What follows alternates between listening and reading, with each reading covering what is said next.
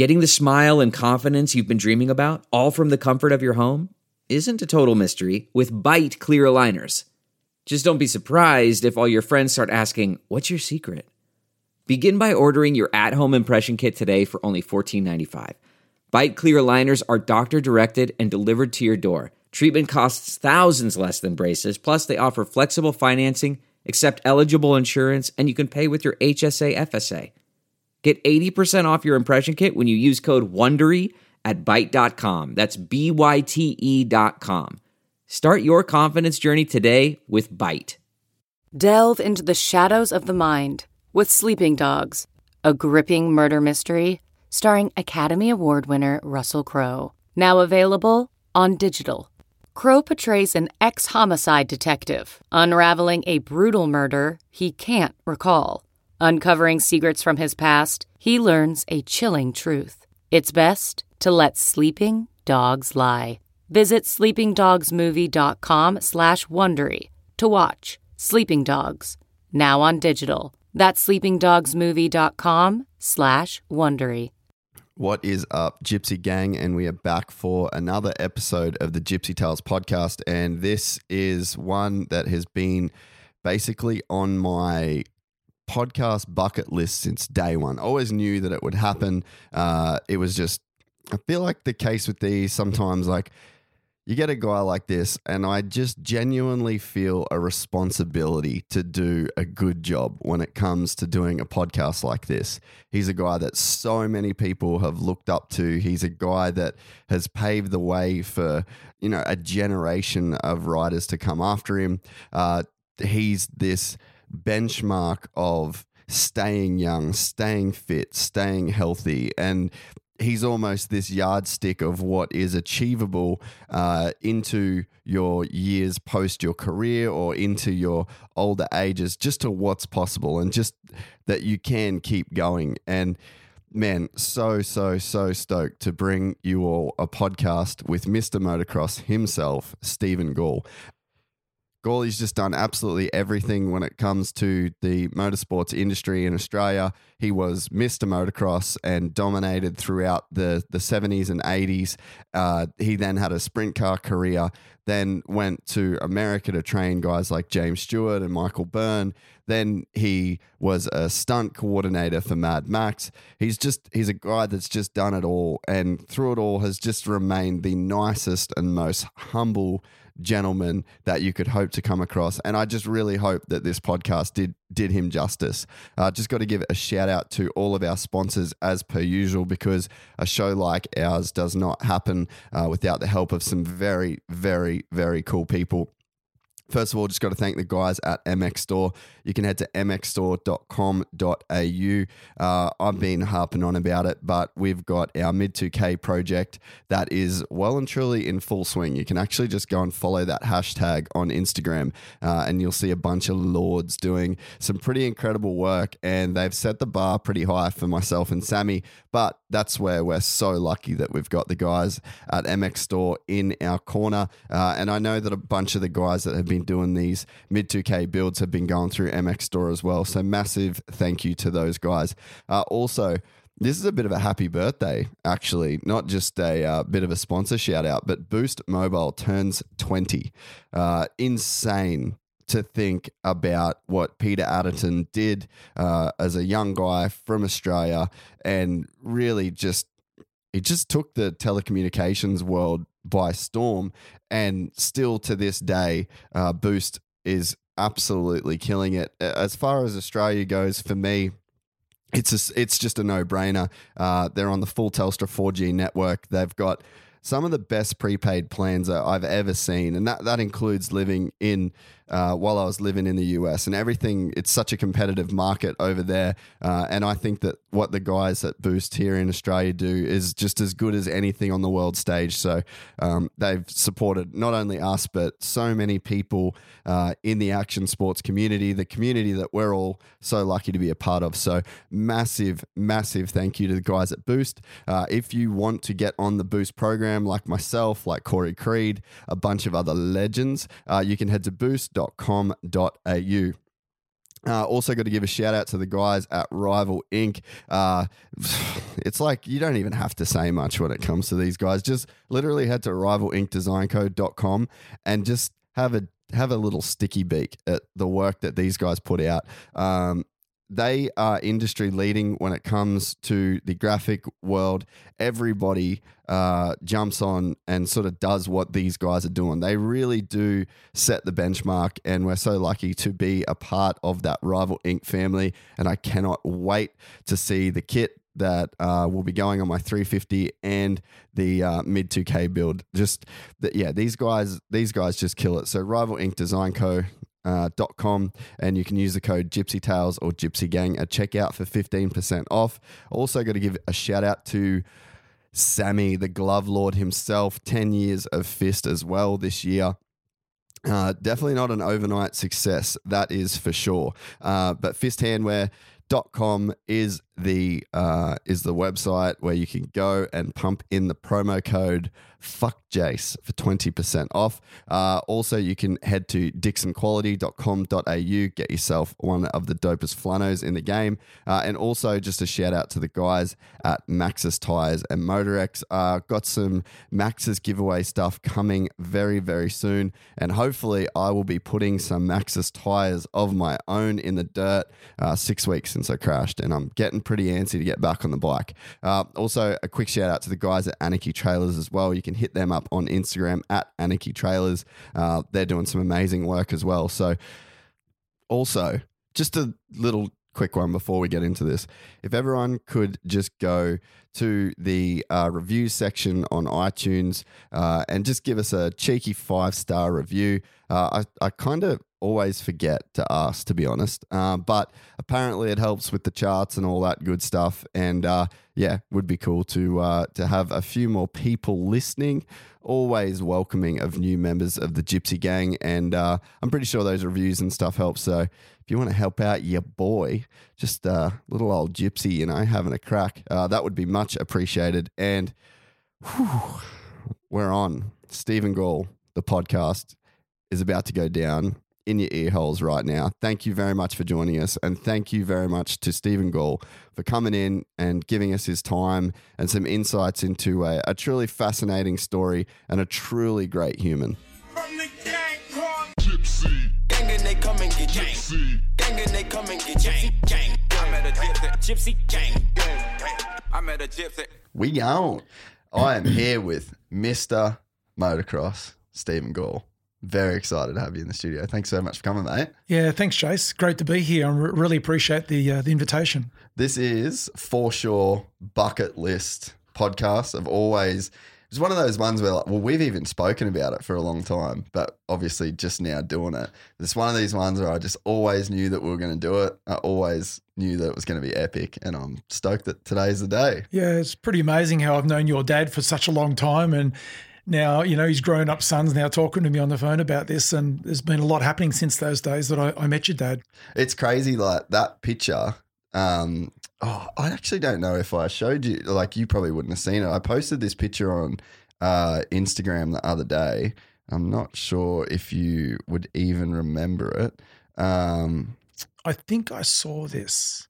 With your dad? Yeah, yeah. It's got and dad Stephen in it. Akers? Yes, yeah, yeah, yeah, yeah. Yeah, I know the one, yeah. But, man, that was like – in our house our whole life. Yeah. Like, that was just always this photo, whether it was in, like, the shed or in the, the carport or in the house, like, whenever we moved, like, that photo has just always been around. And we were kids, and Dad would just be like, you know, this is like Stephen Gall, and do this like Stephen Gall, and, you know, Stephen Gall's still so fit. And and even now, like, you talk to anybody that mountain bikes, you talk to anybody that does anything still, I feel like past their thirties, you're like the...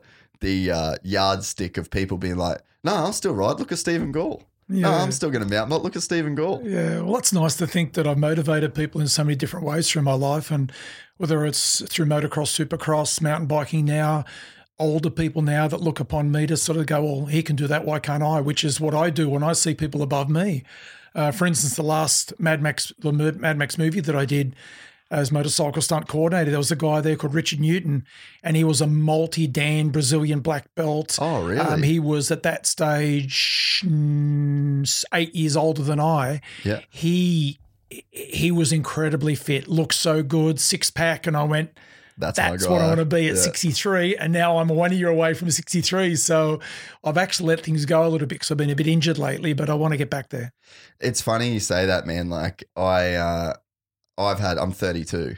So I've had all of these little kind of milestones, and I always had it in my head that whatever you are at thirty, like in terms of your physical uh, frame and conditioning and things like that, I was like, I just, for some reason, had it in my mind that like, that's where you'll kind of stay from thirty to sixty yep. almost, you know?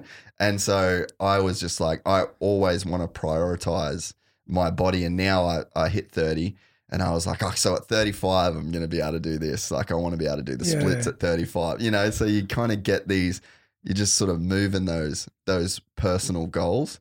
But um, you've obviously like, that's just been this consistent theme throughout your life. Yeah, I actually thought at thirty I was over the hill too. But then as life went on, uh, in my high fifties, I felt like I was still in my thirties. Yeah. Because I looked after myself. I ate, I drank, um, you know, right, didn't drink the wrong things, didn't smoke the wrong things, didn't do the wrong things with injectables and things like that. And yeah.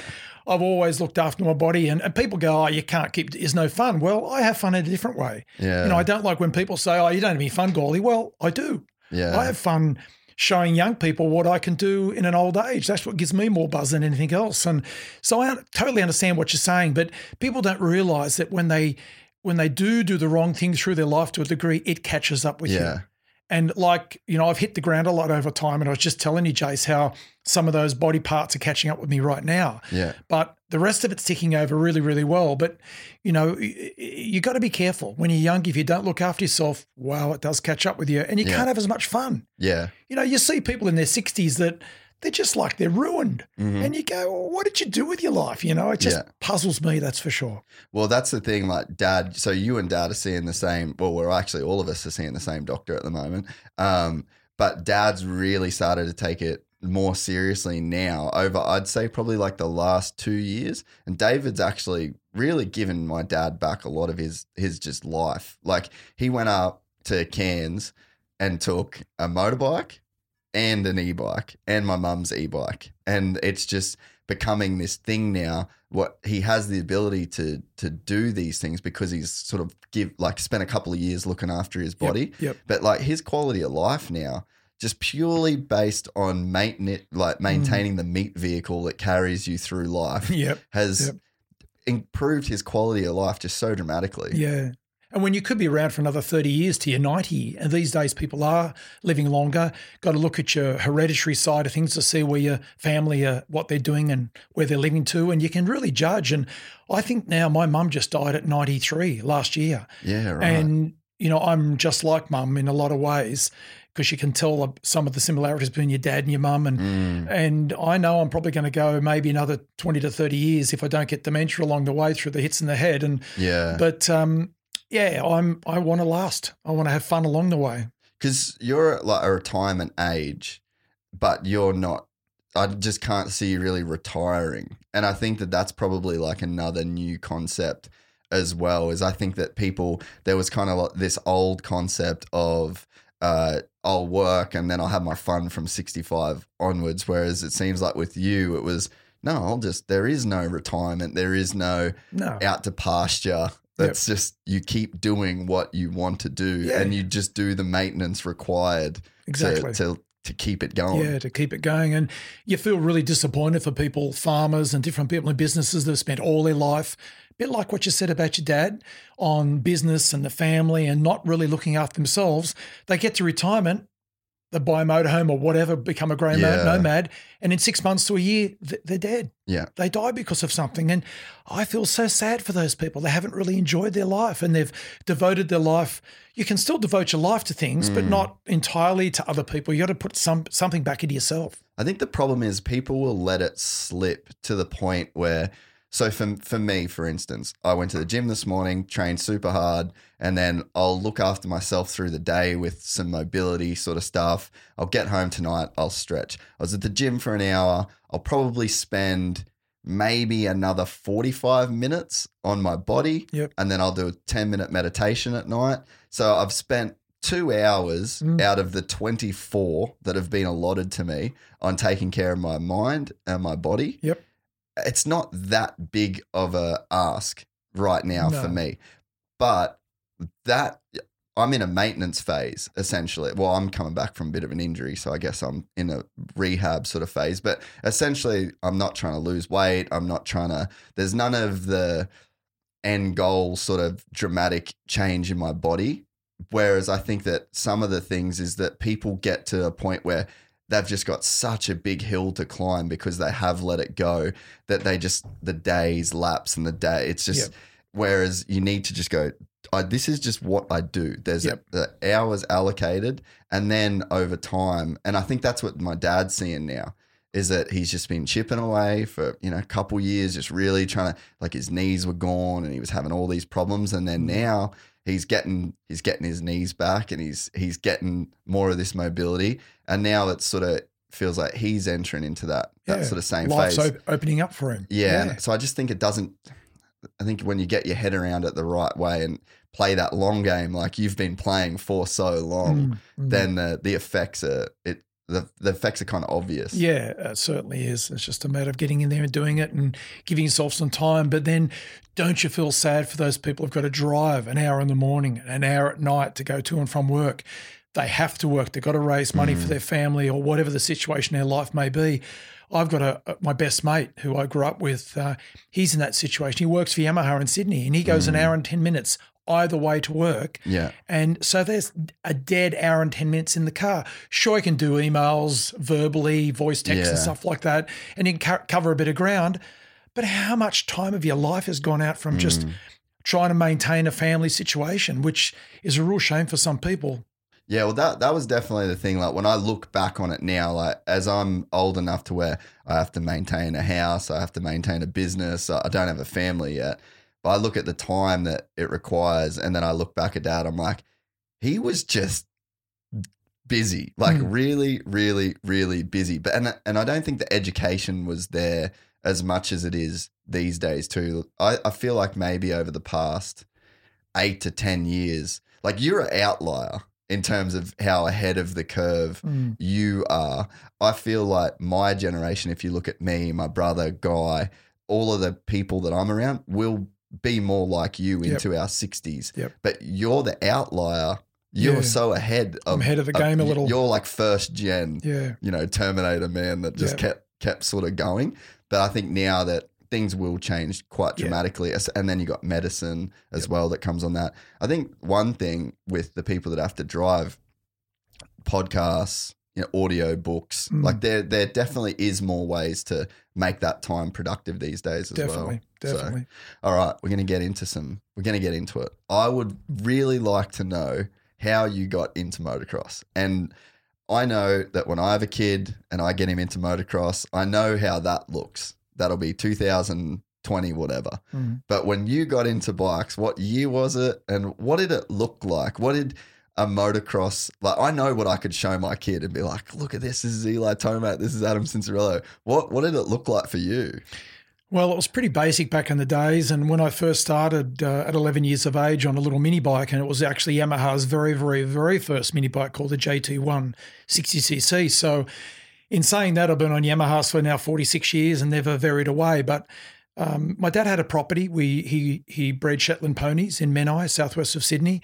And we had a paddock down the bottom and then up the top. Because they were into a little bit of fun, my dad and his friend, they had an oiled go-kart track. Oh, so it was like so a little dirt oil. Sp- or dirt yeah, oil. Yeah, we used yeah. to roll it and grade it. So actually at five years of age, I was in a dirt go-kart going around that track. I drove cars at nine, ten, mini, little mini minors and things. So I was already ahead of the game with speed and, and coordination before I even got a motorcycle. Yeah. So then... I rode the paddocks, I rode, I made my own tracks with the tractor, I did all of that. I got into the Saint George Motorcycle Club early and then just did it with fun because my mates did it. Yeah. N- nothing, spe- nothing special. I was on a Y Z two fifty at fourteen, one of the first M X two fifties, and m- some people may remember that same uh, bike. I was on the front cover of the very first A D B magazine really? in seventy-four, the very, very first one. Now we're up to four hundred ninety... Five, I think. So, uh, and I've been on five or six covers ever since. That's a monthly magazine. Yeah, that's a monthly magazine. So that was a long time ago, but that is brings good memories back to me. And so then one of the big things that changed my vision about racing and having fun with my mates is that I went to Oran Park once where legends of the sport at that time, Roger DeCosta, Adolf Weil, Willie Bauer, um, Joel Robert were there. Yeah. And then I was on the fence watching these guys ride around smoking the Aussies, and I'm on the fence glaring over there going, I want to do this one day, as what a lot of young people do when they go to the yeah. races. Yeah. That's me. I want to do that. Went to the pits, checked out the Trick Factory bikes, the Trick Suzuki and everything that was there for DeCosta and and um, and Robert, and so good. It was just so interesting. So that really flicked the switch for me. So from there I – And what age would you have been then? You think? Then I was fourteen, fifteen. Yeah. Because then I went and I was in the Saint George Motorcycle Club, started racing in the club. Um, sixteen, I got into open events, immediately made an impact. Um, we won the C-grade team's dirt track championship, my first ever race. Uh, yeah, immediately made an impact. So the years of going around around that dirt track and playing around in the paddock on slippery grass, uh, developing my skills yeah. certainly made an effect straight away. And I'll come back to it later, but that's where we talk about skill and talent. Young guys today, we'll, we'll revisit this later on. But I obviously think, like we're seeing Chase Sexton at the moment jump yeah. to the top of four fifty motocross. If you've got it, you're there straight away. Yeah. You haven't got to progress. You've got it. It's there. Jeff Leisk, he had it straight there, straight yeah. away. Craig Dack, Glenn Bell. I can rattle off names that that developed it and got straight there. So I did the same thing. I was straight there and near the top. Uh, I was invited to Mister Motocross in seventy-five, the second year that it was running. Yeah. And it was only three or four rounds at, at Amaru Park. And I got invited by the promoter, Vince Tesseriro, and I rode Is the last – Is he the dude that did Go the Rat? Yeah, Vince yeah. did Go the Rat. Yeah. Um, he was involved in the Stone movie back in the day. What what movie is that? Uh, bikey, bikey sort of movie about bikes back in the day. Yeah, and, right. And the, the bikies back then, not the bikies of today. Yeah. And it was a really uh, iconic movie back then. So he was involved in producing and directing and that. He started – a lot of the Castrol six-hour race. He was involved in the Willoughby Club doing that. Uh, innovator. Vince yeah. was an innovator. Before yeah. his time, totally. He, you know, he he transferred motocross in Australia into a real sport. Yeah. And and that's when I went to that first round. Um, I figured straight away, I think he finished eighth or seventh that last round, immediately made an impact, got a sponsorship the next year, was riding with Grace Brothers, Yamaha the next year with a factory, sort of a semi-factory yeah. team. Um, and that year in seventy-six, I finished third, jumped the second the next year, won the next year after that. And then the next year in seventy-nine, um, I was leading by twenty-one points in the last round. Anthony Gunter got a factory Suzuki over, rode better than me, I got to say, but very good bike at the same time. Smoked me on the starts, couldn't get him back, lost that championship. Then I won three in a row. And then the year after that, I was winning again, um, and then uh, Ray Vandenberg, take nothing away from Ray, rode awesome. But the promoter, Vince, although he was a good mate, made that last round double point uh, to make it harder for me to win again. Yeah. And I screwed up. I tried to do a big double, sconed myself, give myself some concussion. Uh-huh. If it was H I A back in the day, I would have been out, but I didn't. I got back on and rode the rest of the day. And I can't imagine helmets would have been great back then compared uh, no, to nowadays. No, I got nowadays. Them all at home. They're not real good. Man, that's what's crazy now. Like I can even put on – uh like a decent brand helmet now and I'm like mm, I don't know about this thing, hey? Yeah. Can you imagine the back in the seventies? Uh, they were buckets, they really were. Oh. So what got me into it was seeing that race, being motivated, enjoying the thrill of riding a motorcycle by yourself, getting out there. And that's why I like mountain biking today. You're out yeah. there doing it, you're in the trees, you're enjoying the dirt and what you're doing, achieving things. And back then it was very basic, the sport, and, and when I came into it, I, I think I made a definite change to it when I started to develop. Well, that's um. so I called Glenn Jacobs the other day and I was just like, oh, Gawley's coming on. Like, what do you remember about, because obviously you guys are, are pretty close, you know, and, and I was just, he, he said like he came in and just changed it. He changed it from, he didn't want to say, it didn't say bogan, but it a different connotation. It was just like a rough knockabout kind of out the back paddock drinking beers, you know, mm. beers and ciggies kind of thing. And then like Stephen Gall comes in and, you know, like back in the day, just ripped and, you know, good looking dude winning everything. And it, you know, Pepsi sponsorship. And it, it seemed like it honestly, even looking back at it now, when I look at that era of, you know, the Mister Motocross with the big outside industry sponsors, it almost seems like your era was the era of Australian motocross. Like we had some cool years. I, I feel like maybe uh, two thousand nine, two thousand ten to twelve was like a pretty good era in Australian motocross again, yep, yep. but not the big outside industry stuff and the the vibe that, you know, people still talk about your era today mm. with like that was Aussie motocross.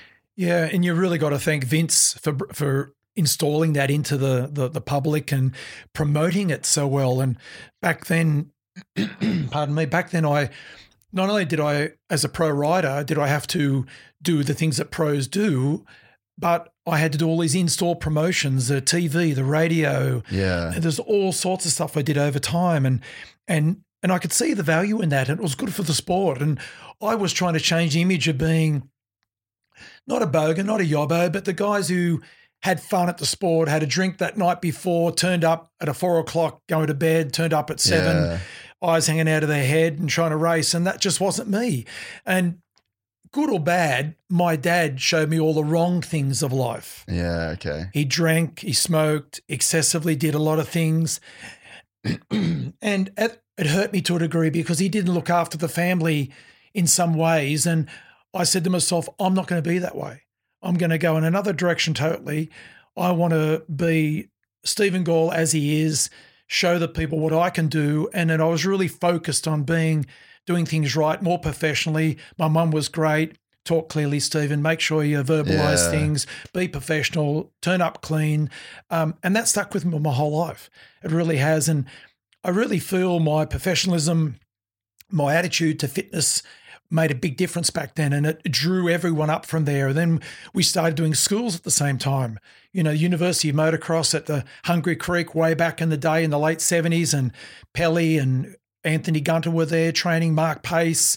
Um, you know, we we I I I know I'm not I'm not guessing, but I know we helped the sport oh, because man. technique was then more important, and we brought yeah. technique into it. And we'll come back to this later on, but technique today is still not much different from motocross to what I was teaching back then. We'll come back to you that. You know, one. you text me when you text me that last night. I started watching some YouTube stuff of of you racing. And I saw uh, it was maybe a photo. It wasn't a video, or maybe I paused the video, but there was just head over the bars, hips back on the toe. I was like, he's right. It really hasn't changed. Mm. I think maybe what's changed, we, we won't talk about too much now, but the bikes let you do different things. And yep. I think from watching some of the old stuff that I was watching last night, what I gathered is that the bikes were so much more jarring on you. It made it look different in terms of the way you guys had to react to the bike. Mm. Whereas nowadays it feels like the bikes work so much better. It's not forcing the same reactions and the same level of instability, but the overall like fundamental position of what is a good position on a dirt bike actually is the same. Yeah, yeah, and the ergonomics are so much better with the bikes these days. You can sit so much forward on the bike where we had to sit back on the bike. And yeah, because you had like the big dick yeah, in the, the seat. The tank yeah. was in the way and yeah. the seat was in the way. And yeah, so things have changed a lot, but really things haven't changed too much. But that that's really what made my name back then, with that professionalism and the way I approached the sport. And then I went to America in eighty with Anthony Gunter. We, we'd both been at the top of a racing in Australia for the two years prior to that. We were good mates, although people had thought we were a bit enemies, but we weren't. Right. You just had that competitive rivalry. Yeah, and we were great mates. And we said, hey, let's go, let's go to America. Let's see what it's like over there. So we turned up in California in nineteen eighty and got it handed to us, didn't we? But yeah, we butt right. kicked badly. What races did you do? We rode all Southern California local tracks, Corona Night Race, uh, Saddleback, which is an iconic yeah, yeah. track back in the day. Saddleback and Ranch, right? Saddleback, Saddleback yeah, they called it Saddleback Park back in uh, the day, but okay. it was like like a ranch that was yeah. out the back of Irvine in California. Did you do um, Carlsbad? Yep, rode Carlsbad as well. Yeah, um, that was a hard, gnarly track, and that taught us a lot. But like where I thought we'd be near the front, no, we were we were battling for tenth to fifteenth place. What what was it that was different? Uh, well, the intensity, the bike development, the fitness of the riders.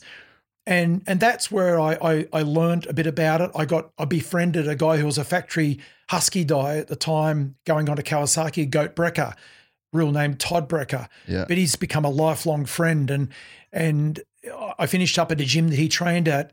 Um, and on the wall of that gym, I don't know if you noticed that in my notes, but it had "No Easy Way" yeah. written in big letters. Yeah. And that's just stuck with me my whole life. There's no easy way, Stephen. If you want to do this, you've got to do it well. And if I jump forward to sprint car racing for the ten years, did it through the nineties, I didn't do it properly. Uh, and that's why we didn't achieve where I wanted to be. Yeah. But really, if you want to do well in anything, there's no easy way. Look at the studio in. You've set it up beautifully.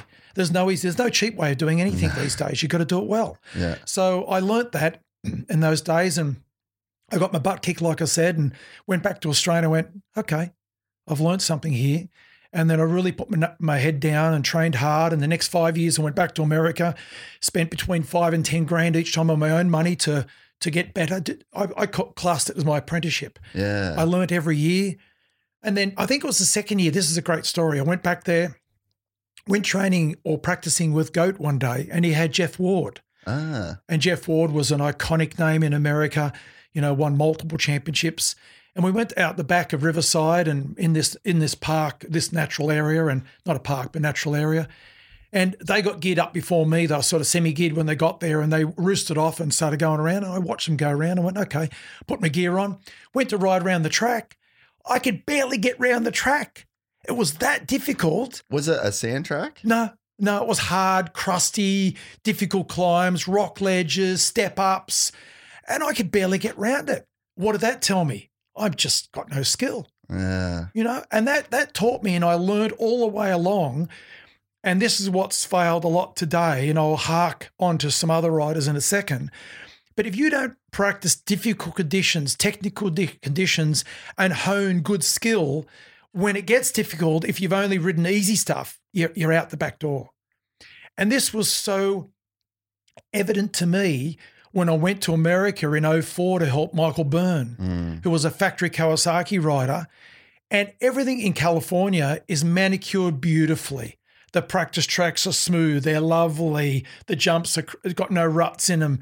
And the guys go practicing. Sure, they might get a fitness on a smooth, almost like smooth as a dirt track, yeah. but do they get good skill over roughness and the harshness?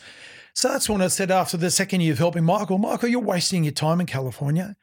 Get over back east where James and Ricky Carmichael come from, where it was sandy and difficult.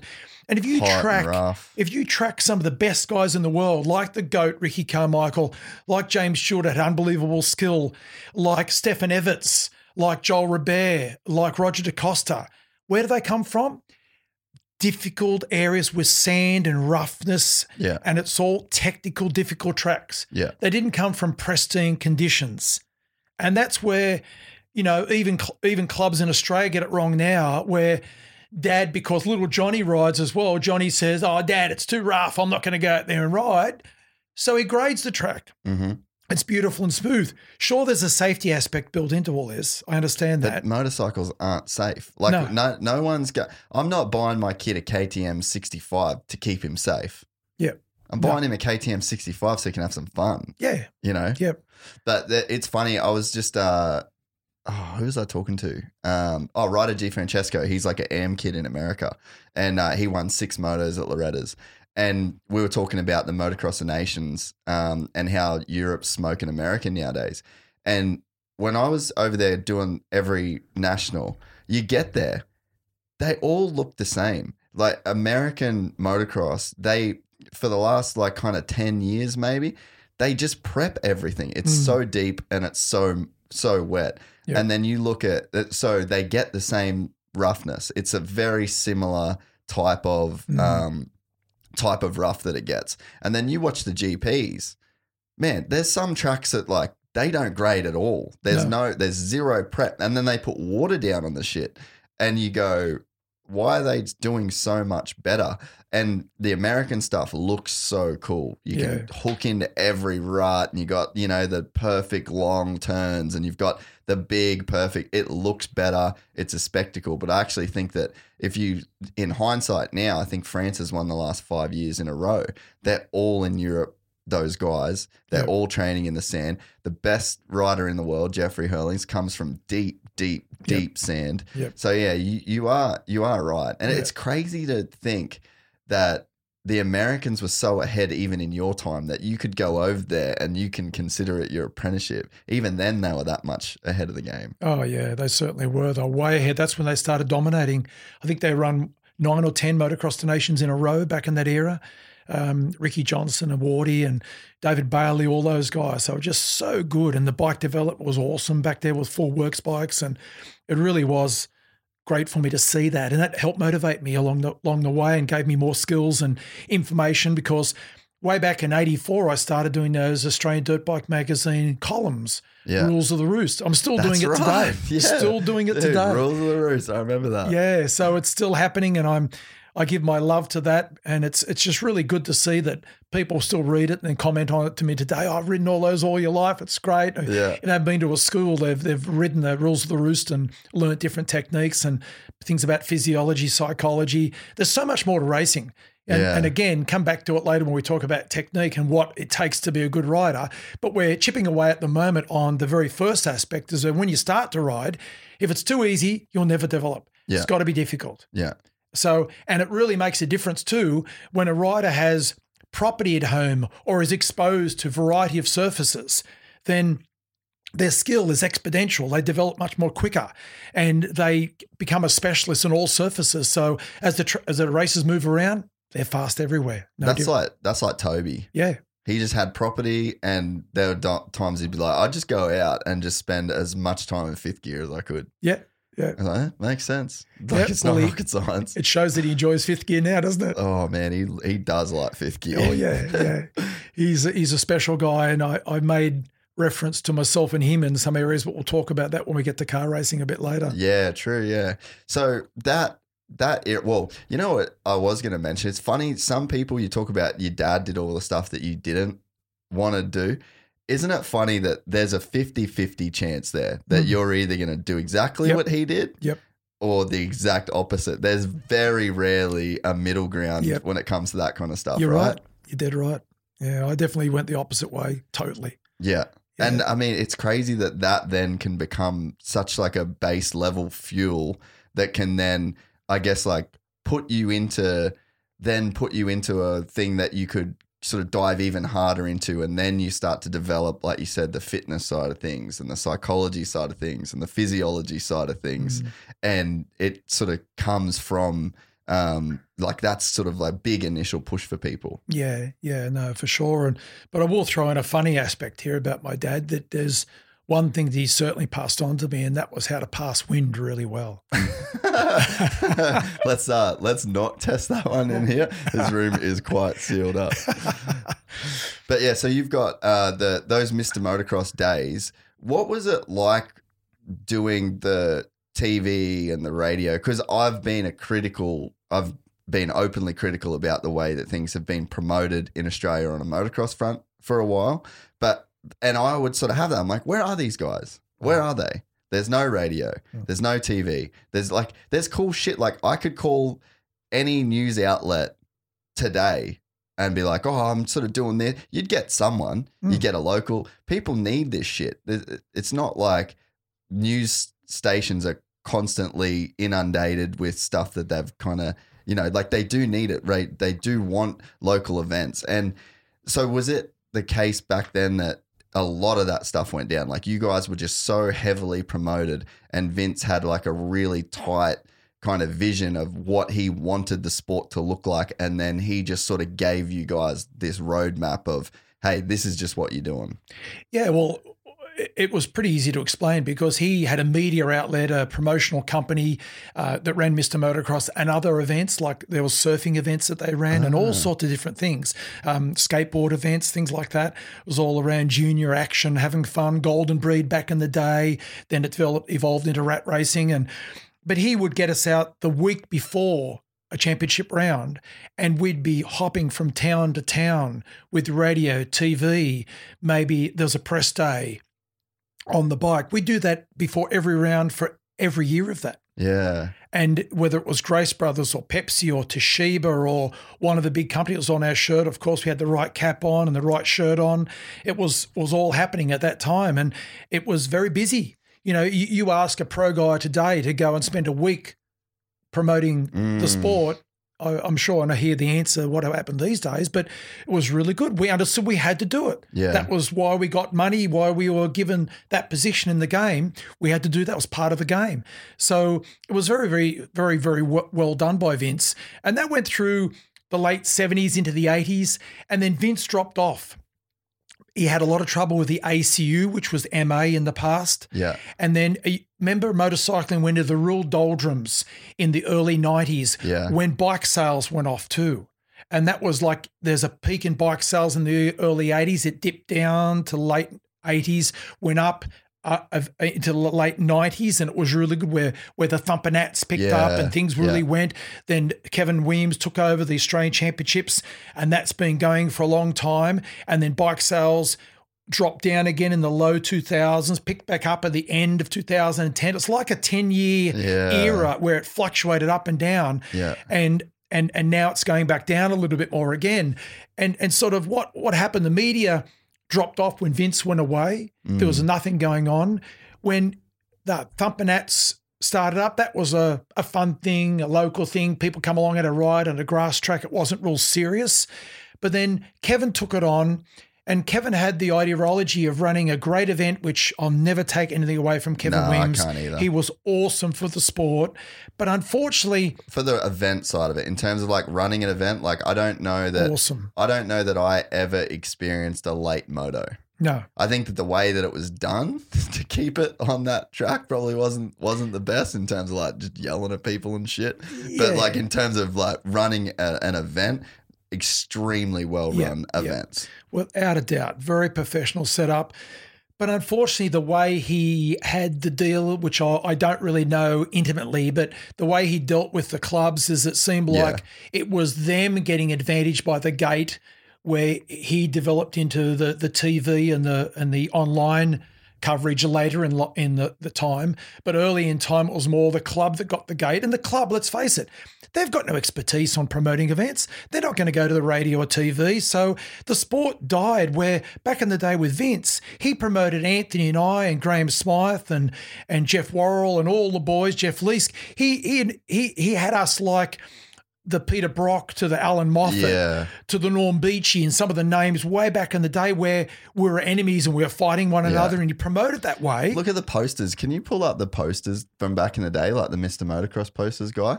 Like even the way that – like look at this shit, man. Like if I'm a if I'm an eight-year-old kid that's – pull it up to wherever that, I'm sure those posters would have been plastered everywhere. Like that takes someone to get out of a fucking van yeah. with a a A three poster and some paint and do it just for hours. But if I'm a kid and I'm seeing that shit. Look at them. Like motor, motocross. Awesome, isn't it? Look how cool that is, yeah. man. Well, that's one of the things that helped develop the sport. You know, the pe- kids would see that, go, ah, oh, Mister Motocross, look at that. He's strong. He's out there. He's yeah. doing it. And, and, you know, Vince... Vince's um, motivation with that, Vince has been a guy that's been to Egypt forty-eight times till now. What? Yeah. He can speak Arabic. What a G. He is, he's been over there. He knows – he's better than some of the guides. I went with him for two years to – Really? To, yeah, to to Egypt, Cairo and Luxor and wow. went in, in and it was awesome. It's the best trip ever.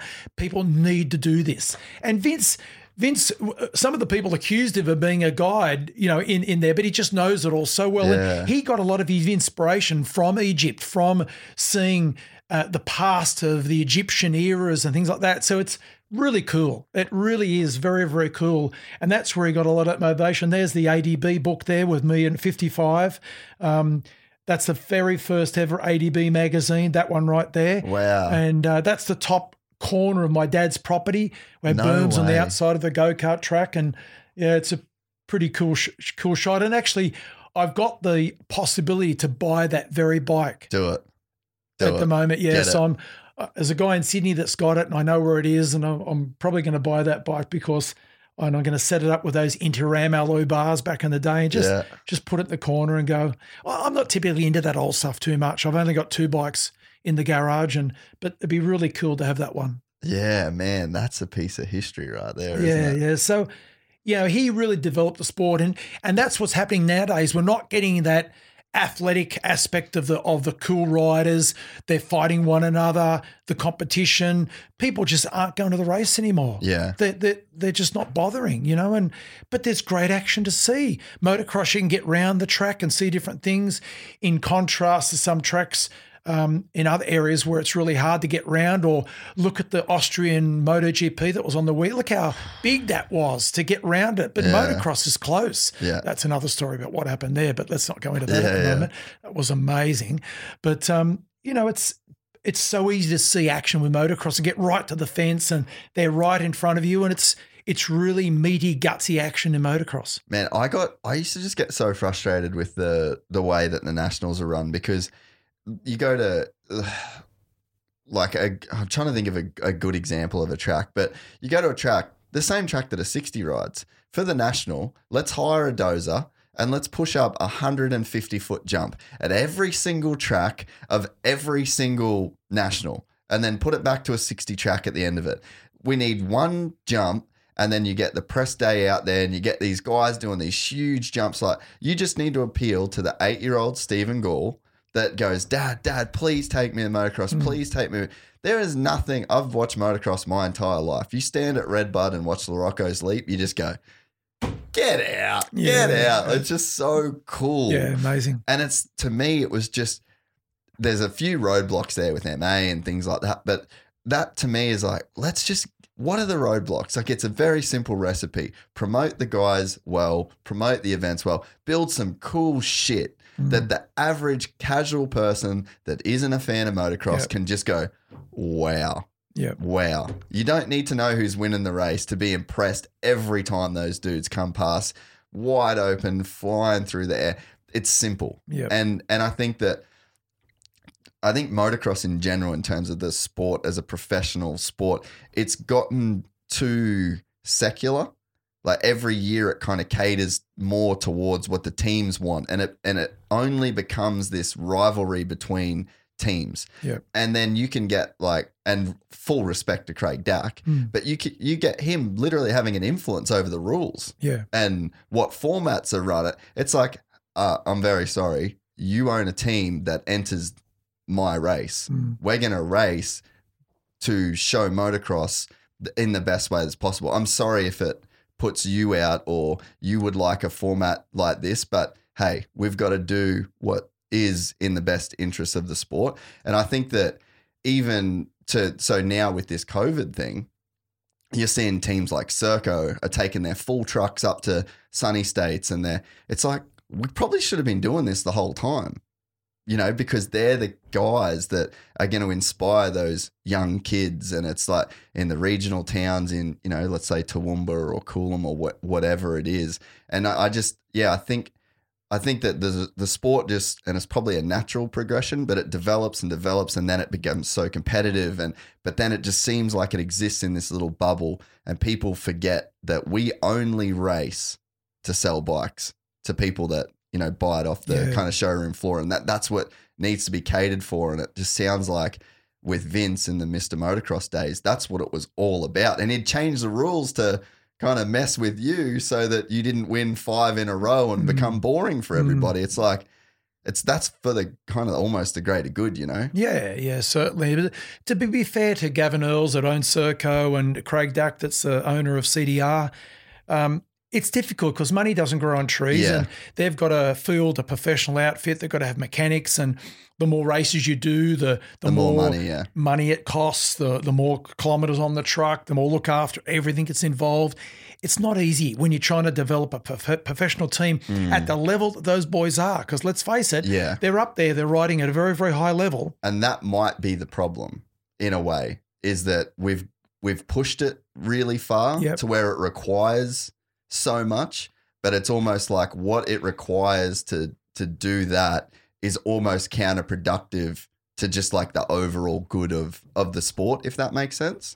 Yeah, no, I, I agree. To a certain degree, it definitely is counterproductive. There, and there's like you, what you're saying is exactly right, but I just think there has to be, there's there's probably a middle ground, and I feel like it's gone one way or the other sort of too far. Yeah. And I think what's cool through this whole period is we kind of get a a time to do a bit of a reset. And I feel like conversations about these topics might actually help in the reset of all of this to land somewhere more mm. in the middle, because it takes more money. But if you've got Pepsi, Pepsi's got a lot of money.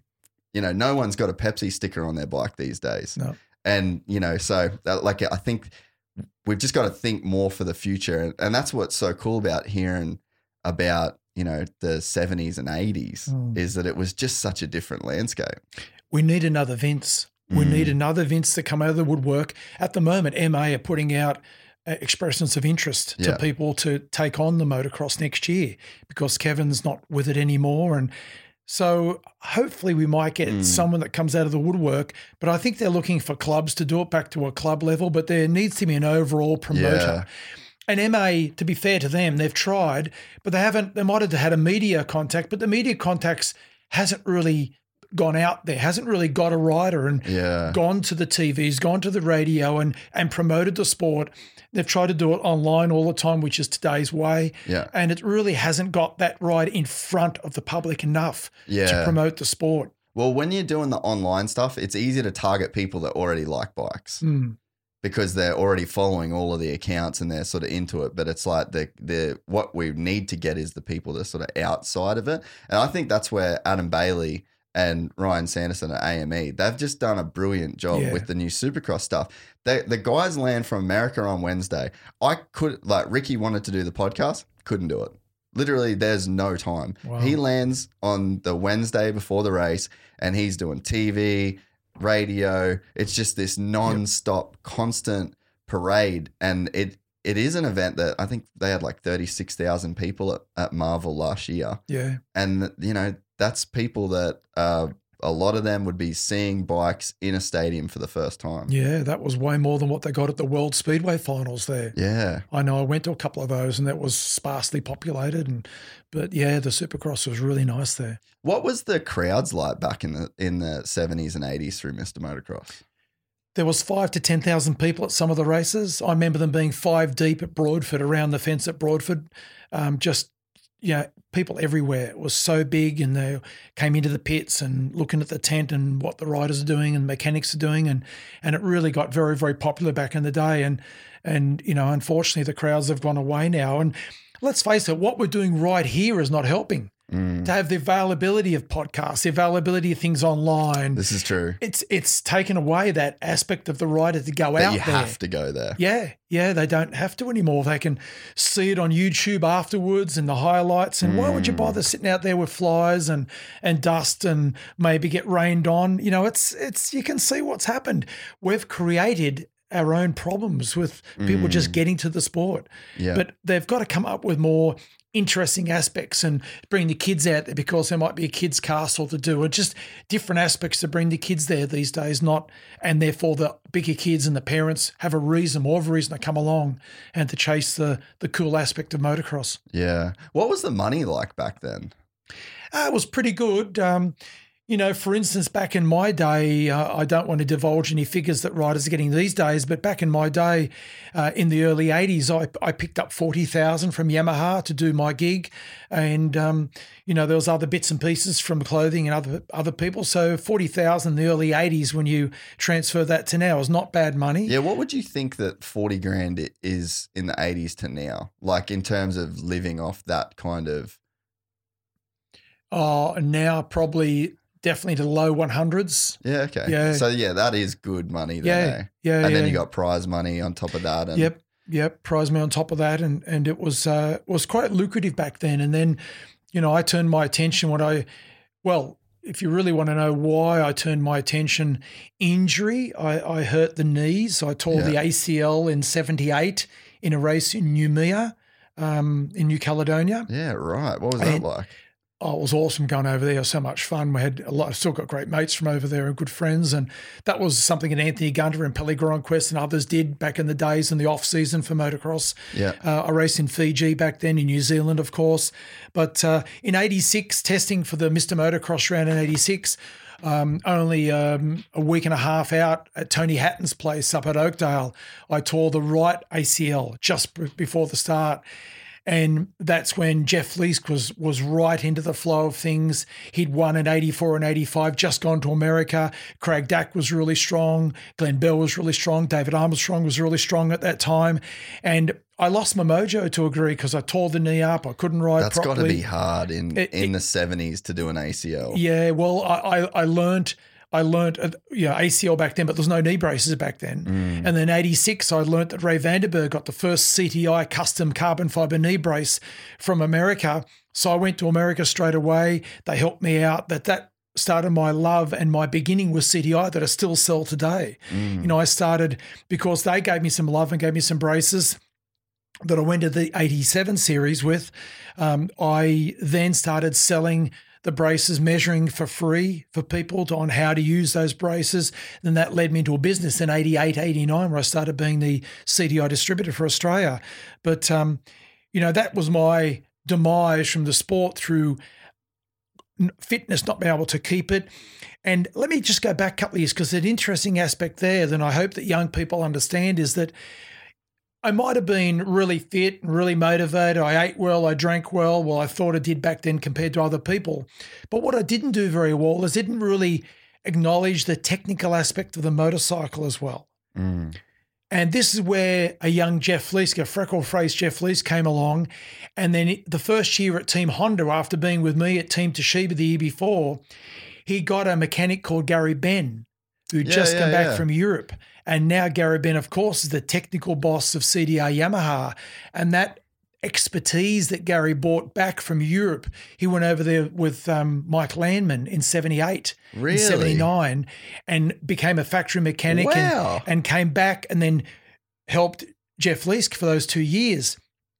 And that allowed Jeff to understand the bike better, Jeff's ability to understand the bike, to try, to to tune the bike, which the bike worked better than my bike. Mm. And I got disillusioned too that I couldn't get my bike work because I didn't understand, I didn't try to understand the bike as well. So what did you not know? I didn't understand the suspension as well, and sure I could turn the throttle on the motor, but maybe the delivery of the bike wasn't as smooth as what it could have been. Maybe we're trying for more up, up, upper power than lower power. Yes, I had a factory bike back in eighty-one, a full factory Yamaha bike that had a four-speed power valve motor that was awesome, but, you know, it, it my knowledge of the bike, back then I had Warren Willing, who was a legendary road race guy who died from cancer, unfortunately, and and Warren was a, a legend mechanic, and and I dominated through those years too. And I'm not taking anything away from my mechanics, but they weren't up to speed like Gary was. Mm. And it was really good to see how that helped evolve the sport too, and that smartness with developing the bike came into the, the game. And my demise went out through a number of reasons, through injury and not understanding the bike. But ah, that's the way it goes, you know. I definitely wasn't too old for it because, you know, I still was, yeah, I was fit and say, healthy. What age were you when you – Oh, thirty-one, thirty-two that I went out. And you normally say back then that that's – That's your athletic prime, really. That, that's – and I could have been still doing it. Yeah. But because of injury, because of the bike, I lost my mojo a degree. I went out from the game. and and But I look back with regrets that I didn't keep going, I, with regrets that I didn't look after the knee as well as I could, but I did the best I could at that era. You know, so what, what what does an A C L look like in seventy-four, an injury, like your road to recovery? Like, so right now, if someone says, if you get, if you say, do an A C L now, what are you looking at? Four to six months if you do everything right? Minimally four, maximally f- six to eight months, depending yep. on the way the rehab goes. Back uh, then, what was it? Uh, well, back then it was a similar time, but back then we didn't know that you could ride without an A C L, or what ruined Anthony Gunter's career, the A C L surgery was a big cut right up through the middle, the kneecap come out of place, the knee was bent. It was so intrusive into the yeah. body, and the rehab was much longer. That's what ruined Anthony's career, his knee surgery. You know, I still got a photo at home. He was laying beside the truck, grabbing his knee from, from a crash. Um, but I decided not to get the knee fixed in seventy-eight because I really didn't know what I did. Uh, I didn't know what I did. So I just there's kept, no M R Is and stuff no, back then? No, I just kept doing it. And fortunately, I was one that didn't get too much laxed in the knee because I didn't have an A C L. And uh, when I did it in eighty-six, again, I pushed on, didn't get the knee fixed because I didn't really know what was wrong. No M R Is, kept going with it, decided not to do what Anthony did and get that bodgy operation yeah. done, the antiquated operation done that they do nowadays through keyhole surgery, which is way, way better. But back then you you can see some, some of the pictures, you know, of, of what can be done these days. And there's the Lars A C L rejuvenation. The there's, cadaver A C L. Yeah, yeah, the cadaver ones. But the Lars is something that deteriorates inside the joint capsule. And people who want a short-term fix might go for Lars these days, but they know that they're going to have to do it again. They'll have to do it again. It actually deteriorates the joint capsule over time. Yeah, right. So it's not a good thing over time, but it's a quick fix that some basketball, American football yeah, players get just to get, just back, to get out back out on the field. But, you know, there's been a a lot of time that I've spent talking to people. You know, uh, uh, Robbie Ma- uh, Marshall mm. just spoke, broke his A C L at, at uh, Gympie oh, did he? two weeks ago. Oh. Now, I'll, I'll be honest with everyone here listening to this, that he was wearing one of my C D I knee braces. And I'll tell you other stories about people, but I say to everyone, you're never totally protected. No, no. The, the same comparison to a helmet. Yeah. You can put the best helmet that costs over one thousand dollars on your head.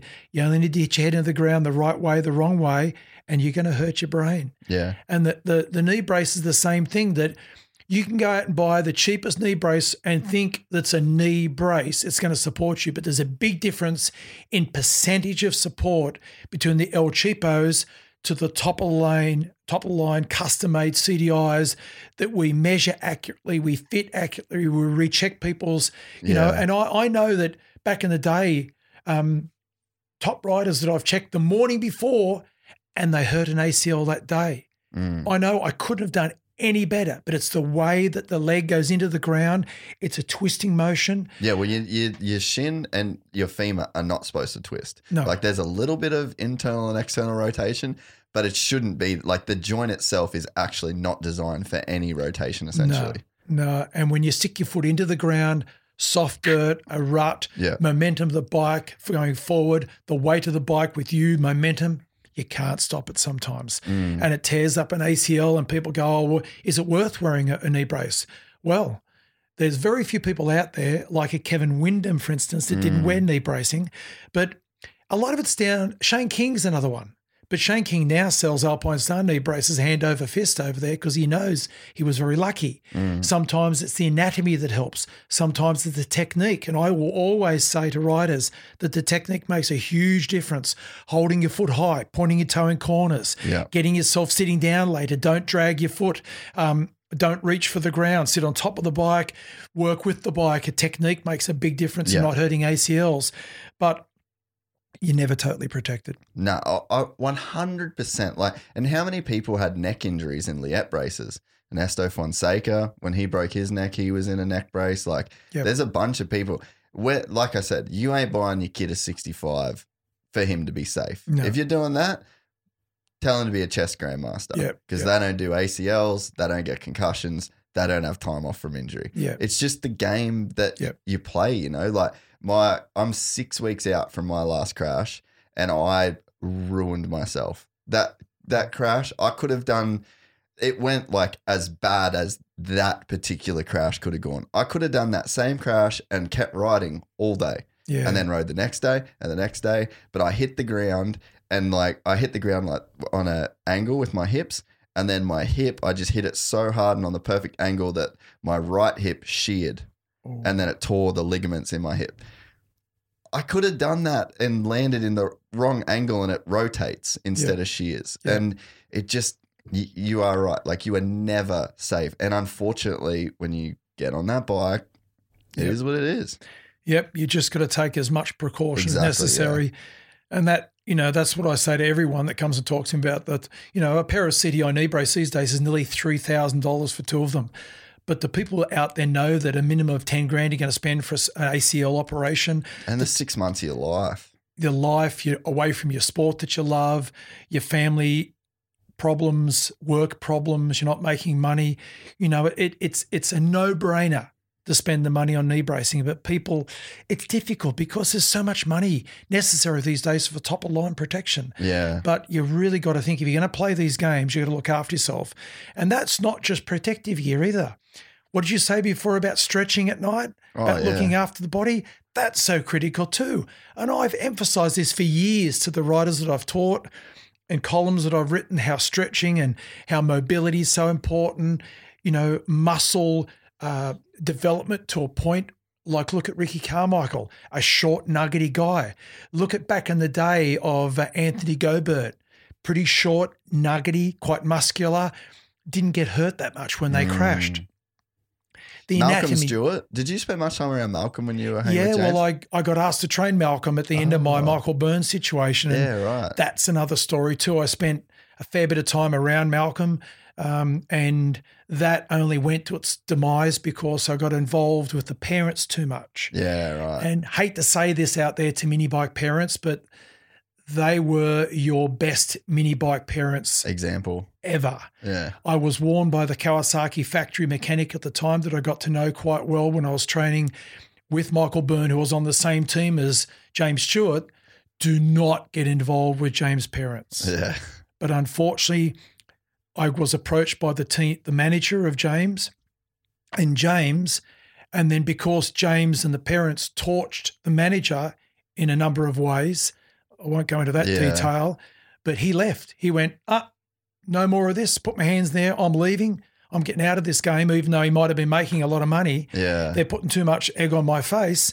And then it was up to the parents to handle myself. And then that turned to a point where at the Toronto Supercross, I think it was, he ran off the track, came back on. Mike Preston did the jump. James didn't uh, even didn't even look. Yeah. Right? Preston T-boned him, him cleaned him out. Yeah. Whose fault was that? The trainer. How? Well, that's what I say. How? But oh, that's heavy. It was the trainer, and we didn't train him right. But then if we back up four months from there, where I sat down at the M G M Supercross with James and said, okay, James, what do you want out of me next year? Yeah. James said, I want to beat Ricky Carmichael. Outdoors, I want to beat Ricky Carmichael. Okay, James, you think you can win the Supercross? Have you got the skill for Supercross? Yeah, Stephen, I've got the skill for Supercross. Doesn't need that much fitness, does it? It means more than skill, flow. You've got a, an amazing way to minimize expenditure of energy. And he did. He flowed. He was so yeah. nice on the bike. His technique was amazing. And I can prove that point by the first time we got with James, we physically tested him. We did what most people know as a beep test yeah. or a shuttle run that you do at school. Oh, I don't even want to know what he got. Yeah, well, a beep test over twenty metres, and we we did this at the A I S, Institute of Sport in Canberra for many years with riders, and we knew a certain level would be a competitive rider, but didn't have to be an amazing level, but yeah. a certain level. Anyway, we put James through this test, and I was amazed that he only got to nine point two oh, or nine point five. Dog shit, I bet. Which is basic, yeah. really, really basic. I got that in grade four. yeah. Yeah, exactly. And that proved to me that that guy was all about technique, about flow, about minimizing expenditure of energy. And that helped me analyze the sport a lot more and the way uh, my technique, the way I developed technique and the way the body position had to be very neutral, push against the foot pegs, minimize energy expenditure, because that's the way that you need to do that. If you're not prepared, like Toby Price, for instance, into outright fitness, he rides with technique. Toby is not fit at no, all. No, I know that. There is, like, you know from riding with yeah. him. He, it's like, it is ridiculous how good Toby Price yeah. is. Like, for all the shit I give him, and yeah. happy birthday, by the way. Yeah. It's his birthday today. Oh, beautiful. Happy but, birthday, Toby. Dude, he ain't fit. Yep. At yep. all. And he, he's won the hardest race yep. on planet Earth. Twice. Yeah, mate, I, t- I take my hat off to that guy. And there is other guys out there like him that get by with pure ability and fitness Chad was and never flow. Fit. Yeah, no, it's. I mean, I'm sure he would have been fit. It's so critical. Not like Ricky Carmichael fit, you know. Yeah. So back to that conversation with James and pull this up a bit, see. We we developed um, a technique around training him that was more about fitness and less about Supercross during the Supercross time of the year. Shane Booth was there. Even Cody Mackey flew I was from say, Australia. That's when Cody was there. Cody right? went over as a as a, a rabbit in yeah. front of James to chase, and we had all these very cool programs. He was doing motos on his jet ski in the dam, or yeah, they call it right. the pond. Yeah, yeah. And we With developed the all these things that were fun for James because he didn't like riding a bike. He didn't like yeah. he liked riding his motorcycle. He liked having fun. So we developed ways around all of that. But that's where the parents, soon as they saw, they think his training went off the wrong way, and they gave us the rocket. And, and mate, James still owes me money today, and I'm really dark on the parents, you know. Fortunately, when the when the mum came to Australia one year, I fronted her and sort of said, Sonia, what are you doing? What are you doing to us? So I said, I tried my heart out for James yeah. and we did everything possibly we could, and you blamed us for something that wasn't our fault at all. And it just made me feel better to front her and talk to her. You yeah. know, I didn't threaten her or none of that. Yeah. And, and but you just know, get it oh, off your chest. That's the way it goes. You know, they, they just wipe you like a dirty you-know-what. And it really annoyed me with some people's attitude. When you take the sport to heart as much as I do, mm. people don't realise that. The, and what you're like an all-in kind of dude. Yeah. Like even to the point, like – I, I I don't think you would treat measuring somebody's knees any less seriously as training James Stewart to yep. beat Ricky Carmichael. That's just yep. y- who you are. Yep. So it, it makes sense that, you know, it, that shit would really affect you yeah. when you put so much into it, it. It really hurt me. It really did, because, you know, I had aspirations that maybe I couldn't ride with the best in the world, but maybe I can train help them, yeah. and help the best in the world. And I knew from meetings that we had with people around Ricky Carmichael when I was with Michael Byrne that my training program with Michael was so close to what um, Alden Baker mm. was doing with, with Ricky. So close, because I remember we were talking to one of the riders at Michael, and Michael, I looked across the desk at this restaurant, looked at one another and raised our eyelids at one another and went, wow, we're on the right track here. Yeah. And and I, I knew we were on the right track. But in saying all of that, you might be on the right track, but it's all about the athlete that you've got. Yeah, yeah. He could be motivated in some ways, but he may not be like Toby Price with that killer instinct that goes – just the off switch too. I'm I'm going to show them. There's, there's nothing's going to slow me down here today. I'm going to be there. And there's very few people out there with that mental capacity to overcome all in front of them to be the best. Mm. And yeah, no matter how good you think the training is, you've got to have the right athlete. You know, I see that all the time these days, that's for sure. Oh, and James is the kind of guy, like, competitive. I've played golf with him a bunch of times. It's just not that fun. Mm. Like, he's just so gnarly competitive. I couldn't I couldn't hit a, a putt without him judging the read and being like, mm, I don't know, man, I feel like you're a cup to the right. You know, like, just constant, constant. And anytime you hit a good shot, he just walks off and he's just fucking with you the whole time. But you imagine that guy on, on the bike, knowing physically, I think he's the best ever on a bike. I mean, and I've even I've said it to Ricky, and I think technically, oh, just think in terms of like what he can do yeah. on a motorcycle. Oh, yeah. I just yeah. don't think there's a better person. Yeah. And like you would have seen it at the, his house too, like the shit that he can do at the house. You're just like, what? Yeah. This is like on another level again, man. Like it's just so crazy that what that guy just has, and then you mix that with the competitive nature of, you know, the, the famous Bud's Creek moto where yeah. he crashed in the first turn on a one twenty-five against a lot of two fifty Fs at that stage, waxed everybody. And that is just pure mental, just yeah. gnarliness. Yeah. Like I'm just not yeah. losing. I don't lose. Yeah, no, it's it's pretty amazing. And I'll I'll hike back to the uh, on Highway fifteen in California there, Kawasaki's factory practice yeah. track. Um Bern and I have turned up this day. Um, uh, actually, I cycled there this day and, and met Berner there. Where, where'd you cycle from, Temecula? Uh, Temecula. Yeah, yeah he right. lived down That's a decent cycle. Adam Street, Temecula. I, I went up the all the inland roads, which you could you could yeah. join there. And yeah. these are all the things that James saw that his trainer turned up as a rider, and yeah. and and that's why he asked me to train him when Michael lost his factory contract and I had nowhere to go. And I was, wow, James Stewart's asked me to train the best, one of the best in the world. Yeah. I couldn't believe it, you know. Anyway, that's another story. And um, so we're there this day, and James is roosting around the Supercross track, and he's doing this sequence section, and and Michael's looking at him and just shaking his head, going, "Yeah, how was he doing that?" It was like only two seconds a lap faster over a fifty, fifty-five second well, lap time. So James is two seconds a lap faster than Michael, and Michael's just shaking his head and despondent. I went, "Michael, come over here." We sat down. I said, "What we're going to do today, we're going to break the track up, and I'm going to get you to run through each section." Trainers do this today. And that's and, what that's what Carmichael's famous for. Yeah. And we broke or it Alan, up sorry. back in the day. And he did each section twenty times. And as he returned to the start of it to go again, I would show the lap board of what he did. I said, "You look at the lap board and you remember what you did compared to that small sector. It might have been an eighteen section, second, might have been sixteen, twenty seconds, and see what worked and see what evolved on the lap time on the lap board. It might have been twenty point two, and he used the inside line fractionally. He might have yeah. um, seat bounce to jump better than before, and put that in your memory bank." So we went right around the track. We got all the best times, and now he's within point three, point four of James' best time yeah. with all these best sections together.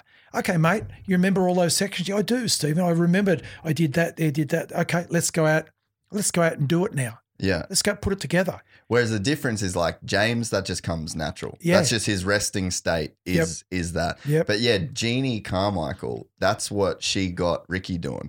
Because uh, when I spoke to B T on the podcast, he said, we just did, they just would call it um, intervals. Yep. So they just have a seg- a segment of the track, and then it, it was game on at this cone, and yep. then you did a few sections. It might have been forty-five on an outdoor track, maybe forty-five seconds, stops at that cone, and then you rest when you circle back, yeah. and then you do that forty-five yep.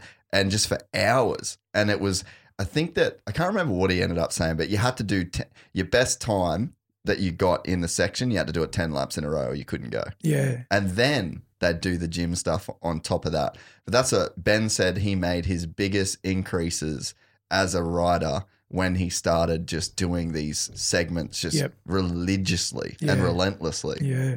Well, it helped Michael. That day he was, once he put it all together, he was only point four of a second off James's time, and he came back with a big smile on his face when I showed him the board. "See, you're as fast as James Stewart. You just got to put it together and adapt and apply yeah. your technique." It's just going to take it. you longer because you're not him. Yeah, yeah, and that made a big difference. And he was building momentum, Michael, back in the, I think oh six, oh seven yeah. uh, time. And in fact, he went to large uh, the last uh, Supercross race, and he was really building momentum through this year. And Carmichael was there. I remember he he was hanging with Carmichael in practice lap. He set the, much the same lap time. And then the poor bugger, fragile as he was, Michael, sometimes he fell in the starters, tore his thumb right back, tore yeah. all the ligaments, and then he was out for three months. Yeah. Came back to the outdoor series, couldn't perform because your thumb is so critical on a motocross bike. The, the team dropped him because he wasn't, you know, doing the results, and that was the end of Michael Byrne, unfortunately. But, you know, and that's, look at Hunter Lawrence these days. Look how fragile he looks. Yeah. There are some riders. What do you think that is? Because so my point before, when, when I brought up Malcolm, man, that kid don't break. Yeah, hit the ground hard, didn't he? Fuck, he has. I have seen him cr- like crash, crash. Yeah. Prop where the whole, everybody's just running towards him, and then two seconds later he gets up, and then he just keeps riding, and yeah. then everyone's like, oh, okay. Yeah. But, like, I have seen him hit the ground and nothing. And then you see a guy like, uh, fuck, yeah, you like a guy like Michael Byrne or maybe Hunter Lawrence, mm. and, you know, they're just these injury-ridden guys. And I just wonder I just wonder what that is within their physiology, and, like, can you change that? Yeah, I, I really think I don't know. I honestly don't know when I see people doing that. But what I do know, and what I've developed and I've written about in A D B magazines, that if you develop yourself as a younger person in things like stunt training, mat falling, to know how to fall, um, flexibility we've already talked about, a certain amount of muscle tension in the body to absorb the hits onto the ground, then you will bounce and roll much, much better. And that's why still today I have a crash on the mountain bike. And I've got up sometimes thinking, should have been worse. How did I hurt myself then? You know, that's amazing. I just scratch my head and go, but it's because I've got this way of falling and I tuck and roll. And but you've got to learn that. Yeah. And this is where developing young rider today, it's not all about going to this mini bike race, even the best bling on the bike and putting him in all, all the colours. It's about the things you do away, getting him into karate, getting yeah. some respect for the sport, teaching them some stunt training, how to fall. All those things make a huge difference. Um, fitness, nutrition, hydration, a younger, younger time to learn how to do those things. And that evolves the, the rider. But you can't always guarantee that the young kid's going to want to do that either. Yeah. So it's only certain people that are going to want to follow what dad says, because after a while, dad doesn't know. Mm. And they've got to have a special person around them to say, do this, do that, train on tough, tough tracks. Don't even train on a track. Just make a track out in the bush somewhere and ride that mm. because it's difficult. You know, there's so many other ways to do things to make it difficult and better for yourself than just do the, the regular what everyone does. Mm. Man, the so I've been doing jiu-jitsu three years. And, like, I've taken it, like, really seriously, like do the nationals and state title, all that. And, man, the number, like, it has made, and I say it constantly, people are probably sick of it. I enjoy, I stopped racing bikes. I stopped riding bikes completely for almost the whole time I lived in America. Eight years of just, I rode a bike two or three times because I was like, I'm sick of getting hurt. I'm not fit enough. Like, I just, it wasn't fun for me. Like, it felt like I was going to fucking war with this thing every time I rode. Started doing jiu-jitsu. And I do a lot of stuff in the gi with like the jacket on, and it's just this crazy grip strength. You're constantly like, I'm trying to hold on to a grip, and then they're taking two hands to break my one, and there's this constant sort of grip battle going on. And then I I have a fairly good natural flexibility in terms of like muscle tension, mm-hmm. but what I'm finding that I don't have a lot is like a lot of good joint mobility. So I've, I'm like, really flexible in positions, and if someone pushes me into something, I can bend like as far as yeah. I need to go. Yep. But in terms of just that static kind of moving stuff on my own, my own stretching. But so I enjoy motocross now. I can't wait to ride. I, I went to Day in the Dirt last year. They did that forty-five minute race. We thought it was a team race. You ended up having to do the full forty-five minutes. But that was the first time I'd really pushed myself to be on the bike for a long time. And I hadn't done anything, no riding. All I'd done is jiu-jitsu, went and did this forty-five minute race. And it fully changed my my thinking about what it takes to get fit. And it's kind of what you're saying, you know, like you don't need to get on road bikes and pound out road miles and do the things that, you know, maybe like a pro guys would do. Yep. That's that's sort of their job. But I was able to get this base level of fitness through doing something completely mm. different. And then because of the challenges that that sport put on me, I could see like, oh, my right hip doesn't work properly. And then I dive into, you know, hip mobility. That, yeah. And, and I'm reading um, I'm reading a book now by Kelly Surratt. He's like one of the – he invented that mobility W O D yep. sort of app. Yep. But it's called um, Becoming a Supple Leopard. And it's just this full manual of the correct way that your body should move, tests that you can do to to test proper movement, and then a diagnostic in the book of how to then fix it. And man, I'm, I've been reading it. I think I started it Sunday. And there's just things like in the gym today, I was um, going through like if you basically put your feet on the ground and then you don't move them sideways, but you just twist it and torque it, that lights up all of the muscles in your hip and glutes. Mm-hmm. And then you're in, you're, you actually have like a foundation for movement, and then your hip is in the socket properly and it's allowed to move. And it's the same if you're doing a push up. And what's do people tell you when you're on a bike?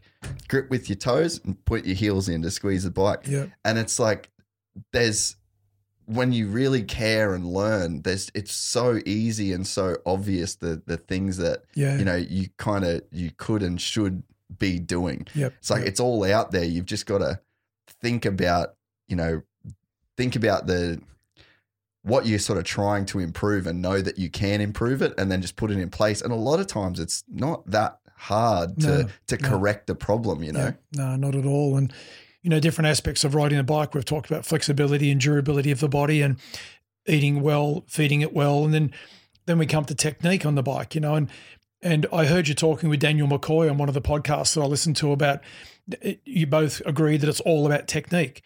Oh, I totally agree. When people are beginning, as we just talked about, it's all about technique, developing the right skills, not only on the bike, but off the bike. As we talked about martial arts or jiu-jitsu or something that uh, explains your ability to use the body in different ways and flexibility and durability. But then as the rider develops, I've noticed that, and particularly now after many, many years of training and being involved, and more recent years I've been involved with Kyle Webster. Yeah, yeah. Legend. Uh, yeah. One of the nicest people yeah, in motocross. He's such a lovely guy. He really is. He's a really nice guy. And that's really what attracted me to yeah. Kyle, because he's such a nice guy, and, and you know, he's very, very um, uh, very nice to everyone, speaks yeah. well, uh, says thank yous all the time, just appreciates what he gets, you yeah. know. And and with Kyle, you know, and other other riders, I've really noticed over the years, and when I look back, technique is not everything when you get to the upper echelon. Yeah. To get there, you need technique, but you look at people like uh, David Thorpe back in the day, sat back on the seat. Pekka Vähämäki had a hopeless elbows down style, but David still won world championship. Pekka yeah. still comes second a number of time world championship. Look at Ricky Carmichael that flapped off the back of the bike a lot. He wasn't the perfect James Stewart American um Uh, maybe a uh, David Bailey technique, yeah, that's or Ricky Johnson, Bale, Jean-Michel Bale. Yeah. Um, you know, so when you get to a certain level, then your ability to develop your own technique, I think, is quite right. And then it's all about the headspace. Yes. It's not about technique. It's worrying about how much do you want it, like we said with Toby before. How much do you want this? Are you prepared to push through the tough times? Will you practice enough? Will you eat correctly? Will you sleep correctly? Will you stretch? Will you do all those things to become that all-rounded athlete to be able to do it? And sometimes, like we said with Toby, it's just your determination mentally that gets you through those hard times. Yeah. You don't need all those bits, but everyone's different. Some people need a percentage of all of those things. Kyle's a guy that wants all the one percent done right. He does. And he operates well like that. Toby's a guy that just wants to get on it and just hold it flat yep. and you know, so you are right. I was noticing too the other night, I've been watching the G Ps, and I thought that same thing for the first time. Like when I spoke to McCoy, and I'm like, it's all technique. I, you are right in saying that, because, and what I'm wondering, you might even be able to give me some insight here, but it's like there's a, just a level of like proficiency and balance and knowing what the motorcycle will do based on your input. So once you know the bike and you've done so many hours and that that base technique is right, you can then deviate from it to an you've got wiggle room mm. where you still know how the bike's going to react. And when I crashed, I was run, running in a brand new bike. I just I did something that on my old bike that I just didn't have to react to. Yeah. And then this this time, brand new bike, did something that I didn't think it would react like that. I ended up crashing. And it's one of those that that sort of made me think, I'm like, so these guys that are then, so you've got technique, which you do everything properly, you're going to have a level of speed. And then you could probably get more speed if you go outside of that technique bubble to push it. And, you know, you kind of get a bit crazy through a turn or slide something way further than you, you should, or be way off the back or charging through bumps. But the technique's got you to this level yep. where now you've got this little excess where you can push it a little bit further, and you know the bike is going to step out, but you also know it's got that limit. And maybe it's the guys that can operate in that little excess zone, like a Hurlings or a Tomac, and they can just, they, they know they've got that buffer there where they can overcompensate for technique, if that makes sense. Yeah, no, most definitely. And I, I think a lot of it comes down to the the physiology uh, of the person and the psychology to be calm under pressure. Mm. So the heart rate's lower. You're not using as much tension or nervous energy on the bike. We've done a lot of A I S testing with this style of thing and putting a heart rate monitor on the bike, and your adrenaline on the motorcycle pushes your heart rate up ten to twelve percent. Mm. So if you get off the bike and you look at your heart rate uh, monitor afterwards and go, oh, yeah, I was uh, I was one eighty-five, my maximum is one ninety, mm. but I rode, I averaged one eighty-five. Well, if you take ten to twelve percent off that, that's about where you were, because you, you weren't riding anaerobically for twenty minutes. Yeah. You're riding aerobically, and that puts you back into the aerobic range, or your I A T level, your anaerobic threshold level. So so people get a bit uh, misunderstood with that. But as you get more experience, you work on your technique more, you flow more, you're smarter with your line selection. Therefore, your brain slows down. You're not as tense. You're allowing more room in the brain to think about all these things that are happening naturally. Mm. And that's why time on the motorcycle, a lot of time on the motorcycle allows you to act very quickly and naturally. And that's why for those people out there, they've ridden dirt bikes and then maybe gone road racing. So I had a, quite a few years of road racing, that it's such a split second decision in road racing to catch a slide or a, mm. a front end wash. Where on the dirt, you've got more of those split seconds to to compensate, to move. So it's all about time. It's all about managing your yourself with your bike and understanding how it works, mm. and then putting the time in to getting this finite feel on the motorcycle. And then with all of that comes a lower heart rate, comes what James probably had back in the day, where his heart rate was down, he was analysing everything and flowing really well, body position good, not using too much energy, not fighting the bike but working with the bike. And all that makes a difference at the upper upper levels, that's for sure. Because mm. essentially with the bike, and this is how I've always thought about it, me and you, there's a, let's say there's a one eighty degree turn. Me and you, we're side by side. Both of us experience the same thing. You're Stephen Gall, I'm me, right? And there's a point where I'm going to go, fuck, need to hit the brakes. There's a point where you're going to go, fuck, need to hit the brakes. Otherwise, you can't make that yeah. turn. And I've always just wondered, like, does James just have the fuck I got to hit the brakes thing like forty meters past me?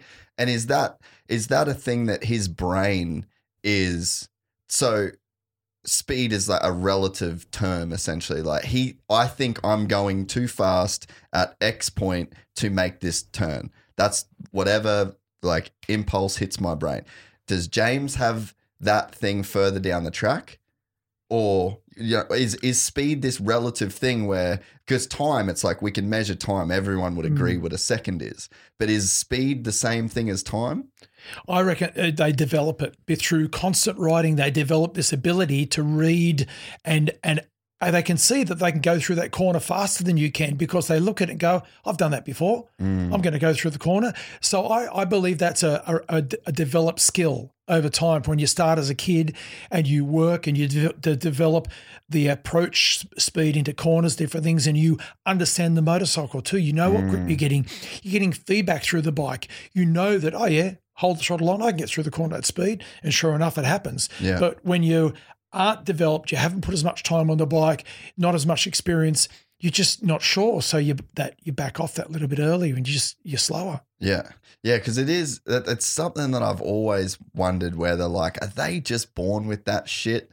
Like they just don't. No, you know, I don't think so. Because I I, I wonder that, you know, like time, we can watch the seconds go. You and me can both look at that time and agree that it's the same. Mm. But if we were coming into a turn, you'd hit the brakes at a different point. Are we disagreeing on what fast is? Yeah. In the in the sense of it's like a. It is a thing like time. That's always been something I've kind of had mm. in my head, is like, is that just what's going on? Yeah, I'm sure it's, to me, it's just developing it. And I know for myself, from riding from a young age, from go-karting from the age of five, that you just, you enjoy speed, you enjoy the fun of it, and you want to go fast. And I think that just evolves into understanding when you're on the track, you can go quicker and you can you can, you can slot into different things, because you've started at a younger age and you've ridden so much, you've just developed it. And it, it shows that the people who spend time on the bike yeah. over and over and over by riding all the time, a Ricky, a James, a, a, a Jeff Leiska, a myself, a Kim Ashkenazi, a Craig Dack, a Glenn Bell, you know, a, a Craig Anderson, moving into more future times, you you see that those guys spend so much time. And I know that the time Kyle's putting into his riding at the moment, he's he's they're putting in a lot of time. They have to yeah. to stay up with people, to stay with their competition. That makes sense, because we did Cape York last year and it was ten days on a bike. And then so in that, I just noticed little things like you come to a creek crossing and then you'd look, oh, that's too deep. And then I'm just got the four fifty and I'm like, what? And then I'm doing a one eighty wheel stand. Whereas at the start of the week, I'd probably mm. got off the bike and I pulled yep. it back.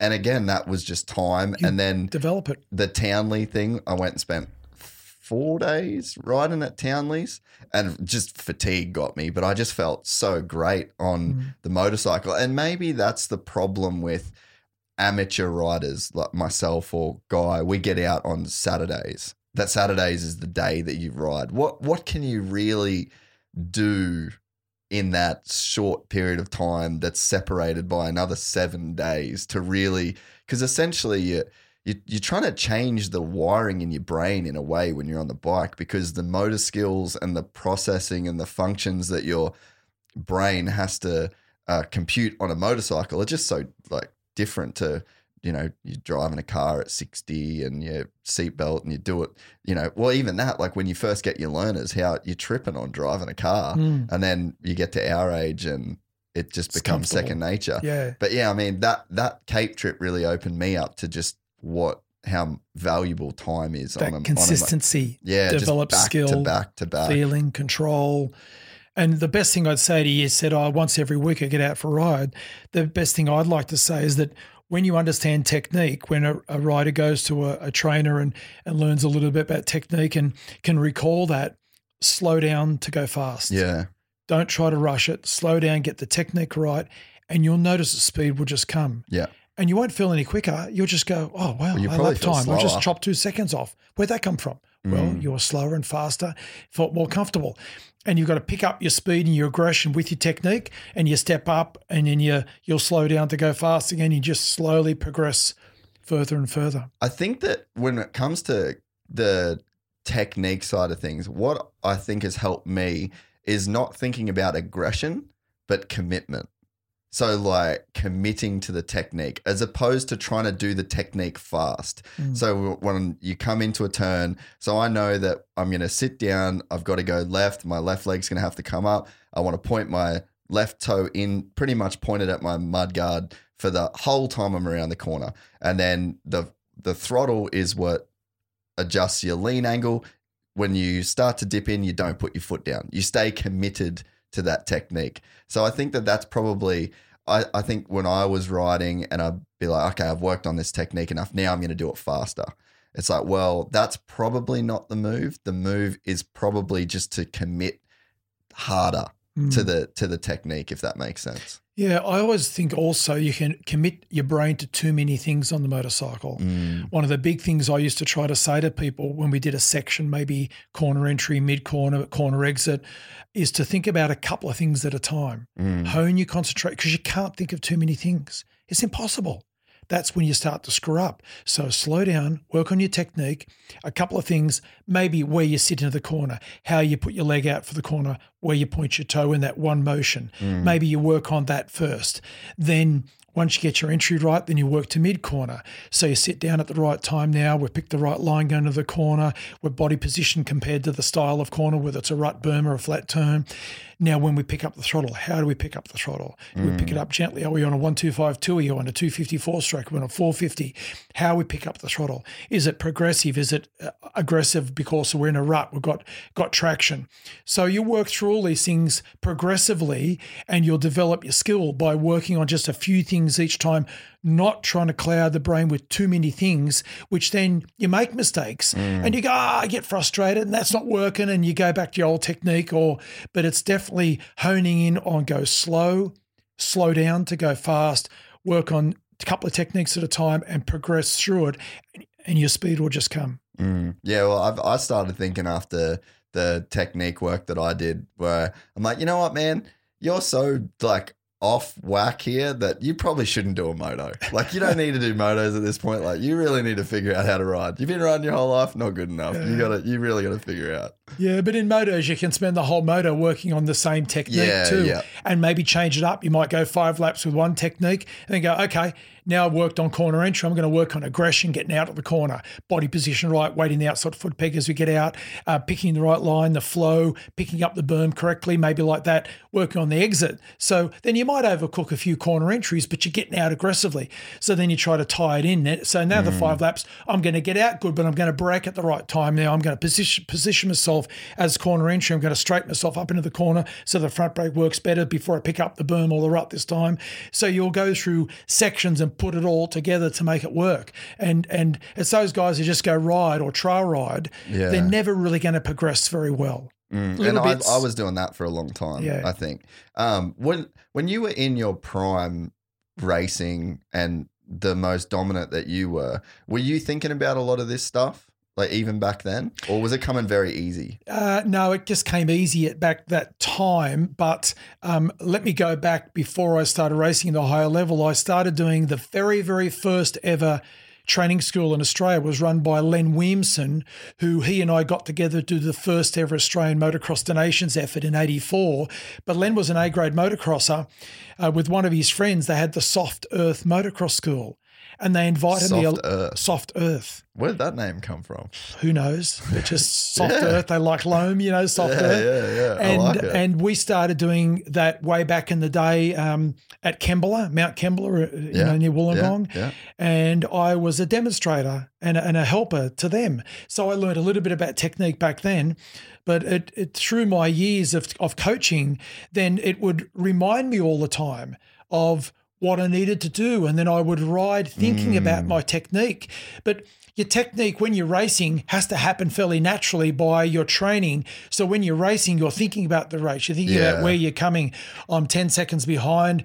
Uh, I've got nine laps to go. Am I pulling up enough time? Who's the guy behind me? Uh, he's coming. Okay, so you're working out your race strategy at the same time as your lines, your flow, inside bumps developing there. Maybe you go to the outside berm, the inside ruts, forming a big hole in it. I'm going to flow wide next time around there. I just made a mistake. All this is going through your brain all so at the one time. So you need to be technically autonomous. Yeah, you've got to just adapt. And that's why I say that as a young rider, you need to train on difficult conditions, not easy conditions, so you adapt to the ever-changing conditions of a, of a dirt track or a motocross track, yeah. What sort of um, mental space would you try and achieve when you were riding your best? Like, did you ever think about when you come off and you're like, oh, I was in such a good place then, or... Yeah, my mental space prior to racing was to sit by myself and concentrate on lines, and and I, I didn't find out till later years when I went to the A I S what um, confidence, uh, self-motivation, uh, focus, um, self-talk, Uh, things like mm. that made such a difference, which now when I train a rider, which doesn't happen very often because I'm sort of away from it now, but with with Kyle, for instance, when I trained with him, it was all about more the psychology of going fast, not technique. I didn't go into technique that much, more the psychology of what you're doing when you do it. So back in my day, I'd think about what I was going to do, the lines on the track. I'd feel comfortable if I set a quick qualifying time. That would help me go into a, a good headspace. Yeah. If I went in slow from qualifying, had a crash in practice, that'd put me into a bad headspace. So getting right prior to it, feeling good beforehand, getting the right sleep, eating right, all made a difference to me. Where some guys, they like to go in with a bad headspace because they want to prove to themselves that they can yeah. do well. So we are all different. You know, some of us like it a perfect build-up. Some of us like a rocky build-up because I'm going to show myself here. I'm, yeah. Even though I had all that, I'm just still going to do it. And some people are good with that. That's like Chad, man. Chad mm. needs to be pissed off yeah. to do good. And Matt Moss is the same. Yeah. Like if you want Matt Moss to win a moto, like literally start an argument before with yeah. him before the race. It's just some guys, you're right, they just yeah. operate so differently. And you're right. That's why reverse psychology, you try to, you think you're psyching out a rider by saying something. Half the time, all you're doing is aggravating him to go, well, I'll show you. He needs that. Here I come. Yeah. You reckon I'm slow? Well, I'm going to show you right now. So you don't, you typically don't pull that game out on some particular high level. I never tried to psych someone out because they knew what you were doing anyway if they're mm. half smart. It's only the younger guys, the inexperienced guys that you could do something like, you know, they pull up beside you on the start gate. You're going to start from there. What are you doing? You know, yeah, like yeah, something yeah. like that. Or, you know, yeah, you know, some crazy, oh, your back tire's looking a bit low or whatever. Yeah, yeah. You know, it could be just something that psychs that guy out. But the the experienced guy, the good guy, will go, oh, golly, what are you trying to say to me? I, I know what you're on about. So what were the what was the uh, your when you look back on your two wheel motocross career as Mister Motocross, like what are like the most fondest memories and the the biggest highlights of your career? Well, definitely winning Mister Motocross for the first time was a big highlight in seventy-eight, and then uh, the last one that I managed to win in eighty-two. Um, along the way, I had that full factory bike. I won nearly every moto on eighty-one. Um, that was sort of good, but it was sort of got to the point where I was winning too easy, or I was getting mm. to the front too easy. So those aspects were were definitely the first and the fourth were, were a highlight. You know, the regrets were that one that I lost to Anthony in seventy-nine and then to uh, Ray Vandenberg in, in eighty-three, where I knew I had a, my, my, my game on, but I, I screwed up. No fault. They rode amazingly. My fault, that's for sure. But um, other highlights through that particular time were really just achieving. You know, m- my my dad never went to a race that I ever did. Really? No. Wow. I know that seems strange, but he went even to when a, you were doing so, like yeah, you were the poster he, boy of the sport. He, he said he was scared uh, when Mum came along, and Mum helped me with good words where Dad would say silly things. He didn't understand competition.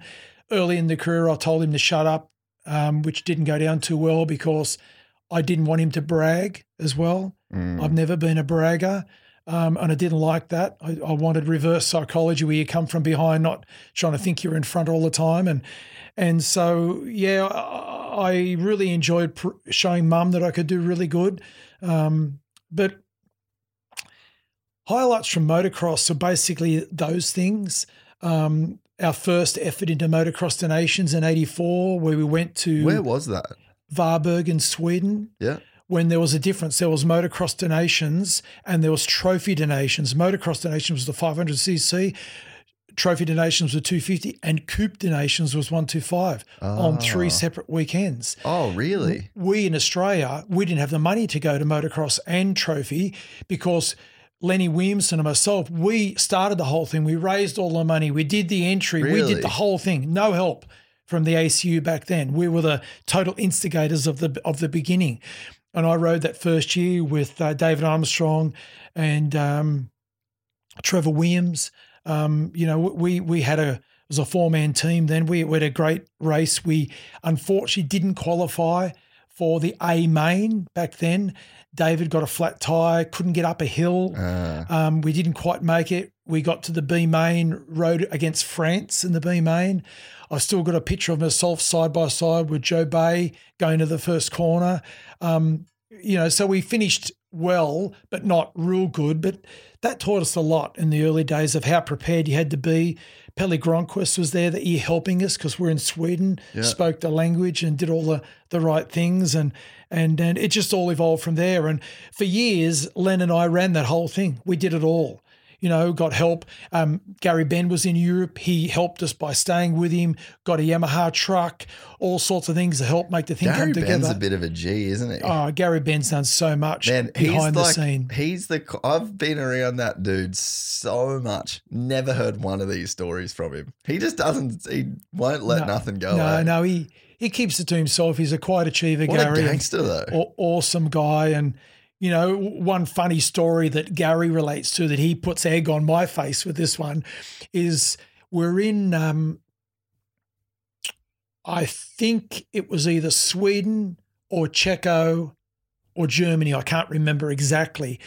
But we got to the track in the morning and someone misplaced the keys to the truck where the three, the three at that stage bikes were in the back of the truck that we needed for scrutineering by a certain time, and we didn't have the key. We had to break into Gary Benn's factory Yamaha truck.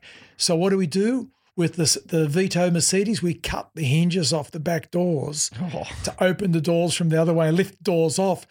So Gary got, for years after that, yeah, in Australia, mate, you just cut the doors off it. It's right. You know, they put so much crap and shit on Gary for years at the Aussies. I didn't just cut the doors off. Should be right. But we had to. We had to get – I I I honestly can't remember whose fault it was that it, they missed the key. They left it back at the motel.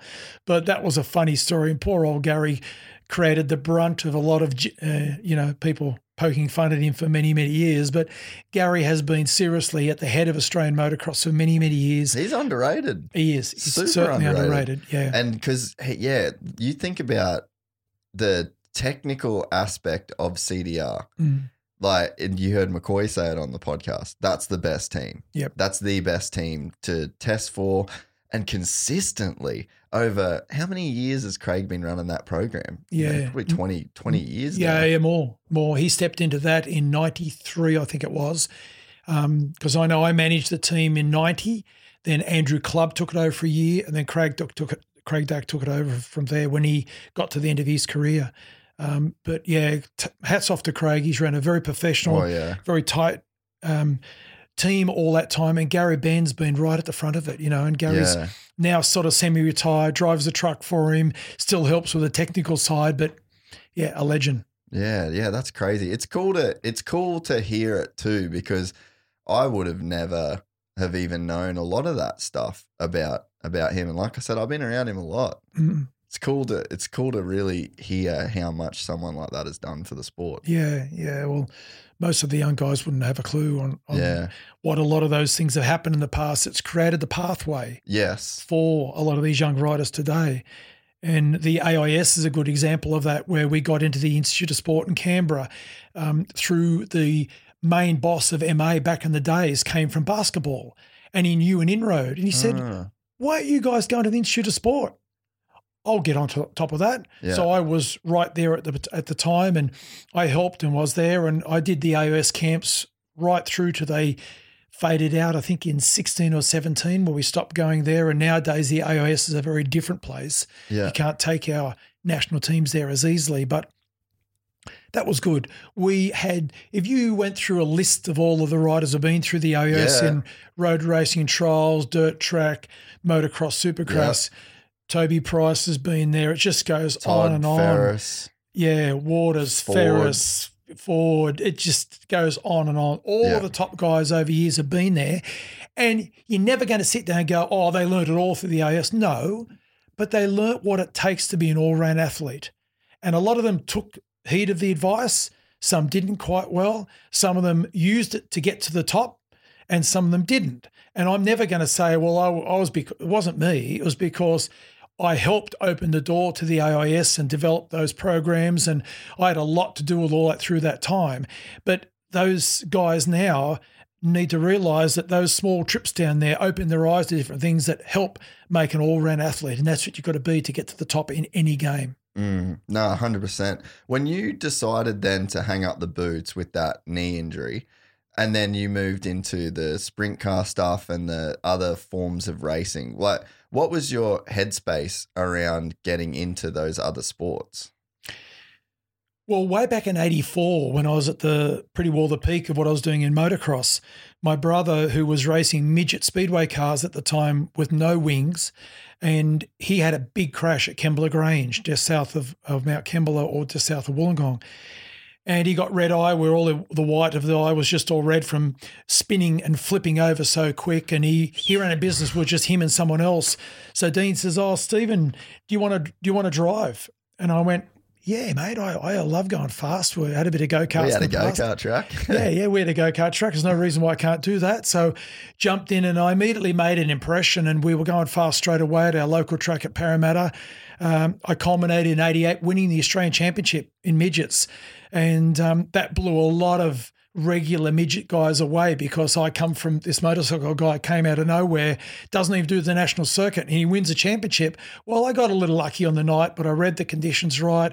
I drove to best of my ability. My brother set up an amazing car, and our team put together an amazing car with a V-dub Autocraft motor at the time, which was the pinnacle of the game at the time, and I managed to pull it off.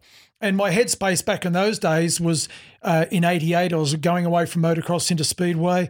I could see my career going in a different direction, but I never left motocross. Yeah. Uh, Yamaha uh, sponsored me to continue the Off-Road Academy around Australia. So I was doing fifty to sixty to seventy calls throughout the year around Australia, drove around Australia a couple of times, jumped around everywhere. And then drew, during the off time of the year, I got into the wing monsters. And when I first drove a sprint car with those wings on top with seven hundred horsepower, we can go into the corner at Granville completely wide open sometimes. The car wings down. You're doing one hundred mile an hour. I'm not BSing you. And you just go around the corner like you're on rails. It just opens your eyes. You get out of the car. I had a grin so friggin' big. I couldn't believe how much fun that was, you know. So then my new thing, instead of riding the five hundred c c motocross bike, was trying to control this seven hundred horsepower monster that grips clay like an unbelievable amount when you get it right. So I did years of that, but I never left motocross. You know, we did the A I S camps. I did that for free for a lot of years just to help the sport, traveled Australia doing my, my training. I really enjoyed being around motocross, but then I got my rocks off on the, in this sprint car, you know, and then to my detriment, we didn't have the money to travel around Australia to, to race the national series as well as others. Um, we didn't have the the big truck with the multi-wing spare, yeah. the multi-wheel spare. You know, we had the trail of the Ford Bronco. And I remember going across to Perth one year for the World Series, which was the Australian World Series. We had a forty-four gallon drum in the back of the trailer with a long hose that we'd fill up because we couldn't afford the petrol to go across the Nullarbor, and we'd pump the fuel out of the trailer into, into the Bronco, which was sucking the fuel like crazy. But, you know, sleeping on top of the trailer during the day to catch up on sleep because we drove through the night. All those things just gives you that experience, you know. But um, which you wouldn't have got when you were a motocrosser. I was treated like God with motocross, you know. N- not that we, in the early days, we drove everywhere. We didn't fly everywhere like the boys have today. We didn't have five helmets sitting in the trailer and things like that. You know, the boys are spoilt these days, but that's the way life goes. I'm not knocking them for that, but that's the way life goes. And you only develop yourself on what you know. Yeah. You know, back in the day, that's all we knew. That's the way we did it. And with sprint cars, and the point I like to make here is I went to racing cars and I went backwards to where I started in motocross, to where I had to start from the beginning again. And then I didn't have the experience. I didn't do it as well as I knew because then I had a business. I had a knee brace business. I had a motorcycle school business to run. I had sponsors in, in those areas to look after. I had the Chase sponsorship to get afford the dollars to go sprint car racing. We become the Valvoline team driver at a local track through a good effort. And there's a story right there too amongst young riders that might be, or anyone listening to me right now, is how I got that sponsorship by being the team Valvoline. Sure, I did okay on the track, but my team presented an immaculate car every time. We cleaned it between races. We turned up with an immaculate car. But one night there, I finished a main race. Don't know where I finished. I'm sitting on the front front tire of the sprint car. Sweat's pouring out of me. It was like mid thirties. You wear um, one layer of Nomex, three layers yeah. of, of flame-proof gear. You've got a head sock on. You've got very no ventilation. Just come out like, of the hot car. I don't want to use the word prima donnas, but I was watching the the, the touring cars on the weekend, and Todd Kelly's, um, Rick Kelly's, talk, sorry, talking about how they got cold air venting cool into the helmets, cool suits on. I'm going, wow, boys, you know, they don't know what's tough. Sprint car guys, when you do it hard, you've got none of that stuff, or some of them might have a bit of it these days. But it was, anyway, I was sitting on the front tyre, sweating like profusely, throwing down a drink, and these two kids walk up to me, you know, and most guys go, oh, leave me alone, guys. Yeah. You know, like, but I always had time for young kids because I knew that was when I was a kid. Well, I you, wanted yeah. to speak to people. Yeah. I went to the Speedway at the Sydney Showground. My heroes were Bill Warner and the Super Modified and James Stewart and Jimmy Airy and John Langfield in solos. And I watched those guys and and I was over, I was in awe of those guys, you know, and you go up to for a signature at the end of the race and And these kids come up with a with a book with a signature, and I gave them a chat. Hey, you going, boys? What'd you think of the night? How'd you go? And and then over there's a guy watching. It was Dad, who was Dad prom- promo officer for Valvoline. Yeah, right. So Dad rings me up. Hey, Stephen, um, noticed how you're doing good at, at Granville. The other night you gave incredible time to my two kids. I noticed that you do that. You know, your car's presented well. Hey, we want to look after you. And that's how you get help, by doing the right thing. You don't knock people, you know, you, you're clean.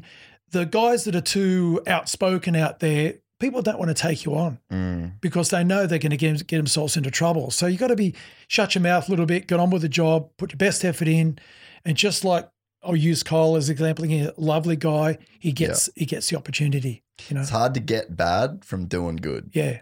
Yep. That's something I've been trying to just think about in general, like across the board so much lately, like even not talking bad about people I don't like.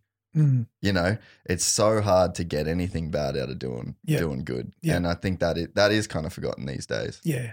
Yeah, for sure. But- Man, Kyle Webster is like, it cannot be stated how nice that kid is. Yeah. It yeah. it actually can't be overstated. Yeah. And what he did at Motocross of Nations as well last year, yeah. like him and Regan and Dean, like that just deserves another extra shout out as well yeah. because those boys killed it. Yeah, they certainly did. And I wish we had um, some rich daddies out there that went, hey, boys, we need to get more experience overseas. Let's get you together and go and do a few races over mm. there and, and do all that. You know, unfortunately, we've got people out there, and maybe they don't know how to do it or they don't know which avenues to take, but we've got the talent in Australia. There's no doubt about it. Look at the Lawrence boys that have gone over there. Look at Chad that went from virtually not much, kid out of Curry Curry, you know, and, and look what he's done. He's awesome. He's a legend of Australian motocross mm. and the world motocross. And it can be done if you've got the right opportunities and you're led the right way along the way. Yeah, well, you think too, like Jack Miller, MotoGP podium yep. last weekend. Yep. Who else am I missing that we've got that are just killing it? We got Casey Stoner, you got Mick Doohan, yep. the GOAT of MotoGP. Like, yep. yeah, you're right. The talent isn't a problem. I think it's just the way that, yeah, you develop that talent. And and I think that, yeah, everyone, the, the thing that people don't really understand is like you go to the U S and there's kids on sixties that are allowed to jump one hundred foot jumps. Mm. Like I've said it before with Todd on the podcast, like the why do why do we have some of the best surfers in the world come from the Gold Coast? Because we got the, some of the best waves. Yeah. And there's nobody that's on the beach going, hey, little Jimmy, it's two foot. The uh, Surfing Australia regulations state that you can't surf when it's over two, no, they go out there and they can surf and they can be in the, you know, like you said, difficult tracks. They can be in these difficult situations that they then overcome and it adds to their skill base. But man, in Australia with motocross, like we are so handicapped with the way that tracks are like allowed to be built and regulations and all mm. that shit. And, you know, like, yeah, grading them in between mode. Oh, we got a few couple kids crashed on those braking bumps. Those couple kids need to learn how to like deal with it mm. because I mean, I just don't, I don't know how you can develop talent in Australia if we don't have a level of, you know, facilities in which like essentially we don't have Snapper Rocks tracks in Australia, mm. you know, but we got Snapper Rocks waves and we've got Mick Fanning, we've got Joel Parkinson, we've got Rabbit Bartholomew, yep. you know, you've got this lineage of, of people, but, and like you said, you went over to America in the eighties and got whooped. I don't think that that would have been the case if you, you know, grew up there and you had the same level of dedication mm. and the same level it, you probably could have reached any level, you know, cause it, it essentially like what's the ceiling for a guy when, you know, if you've got the level of talent that you do and the level of dedication and, you know, what, why should there be a ceiling on an athlete in terms of how fast you go, right? Yeah, no, there isn't. That's for sure. And, you know, I proved that to myself when I went there in eighty for the first time and finished tenth to fifteenth. The last year I went in eighty-five, I was at the front with winning a lot of those pro races with top pros around at the time. So I evolved and that's what helped drag Australian motocross up during that yeah. time. You know, we all evolved at the same time and and it, it does. And that's what happens when you bring these Americans back for Supercross. It just brings the game up, doesn't it? It's well, look just, at Cloudy last year. Yeah. Cloudy was such a good example. I, and I think, honestly, he was probably one of the only ones that really said, oh, Justin Brayton won an American Supercross last year. If I can run with this dude, yep. I am that good. And he kind of proved it. He was top five in West Coast Lights this year, which is a way harder, yeah. kind of not way harder than the four fifties, but to be a privateer in the lights class over there, West Coast yep. as well. Like if Cloudy was on the East Coast this year, he would have got podiums one hundred percent yeah. in Supercross, I reckon. Yeah, yeah, yeah. And it was, you know, built off the back of like he essentially had four years of Justin Brayton as like the rabbit kind yep, of situation, yep. not, you know, Chasing obviously. It, yeah. yeah. He's like looking up to Aspiring that guy. to it all. Yeah. Mm. yeah.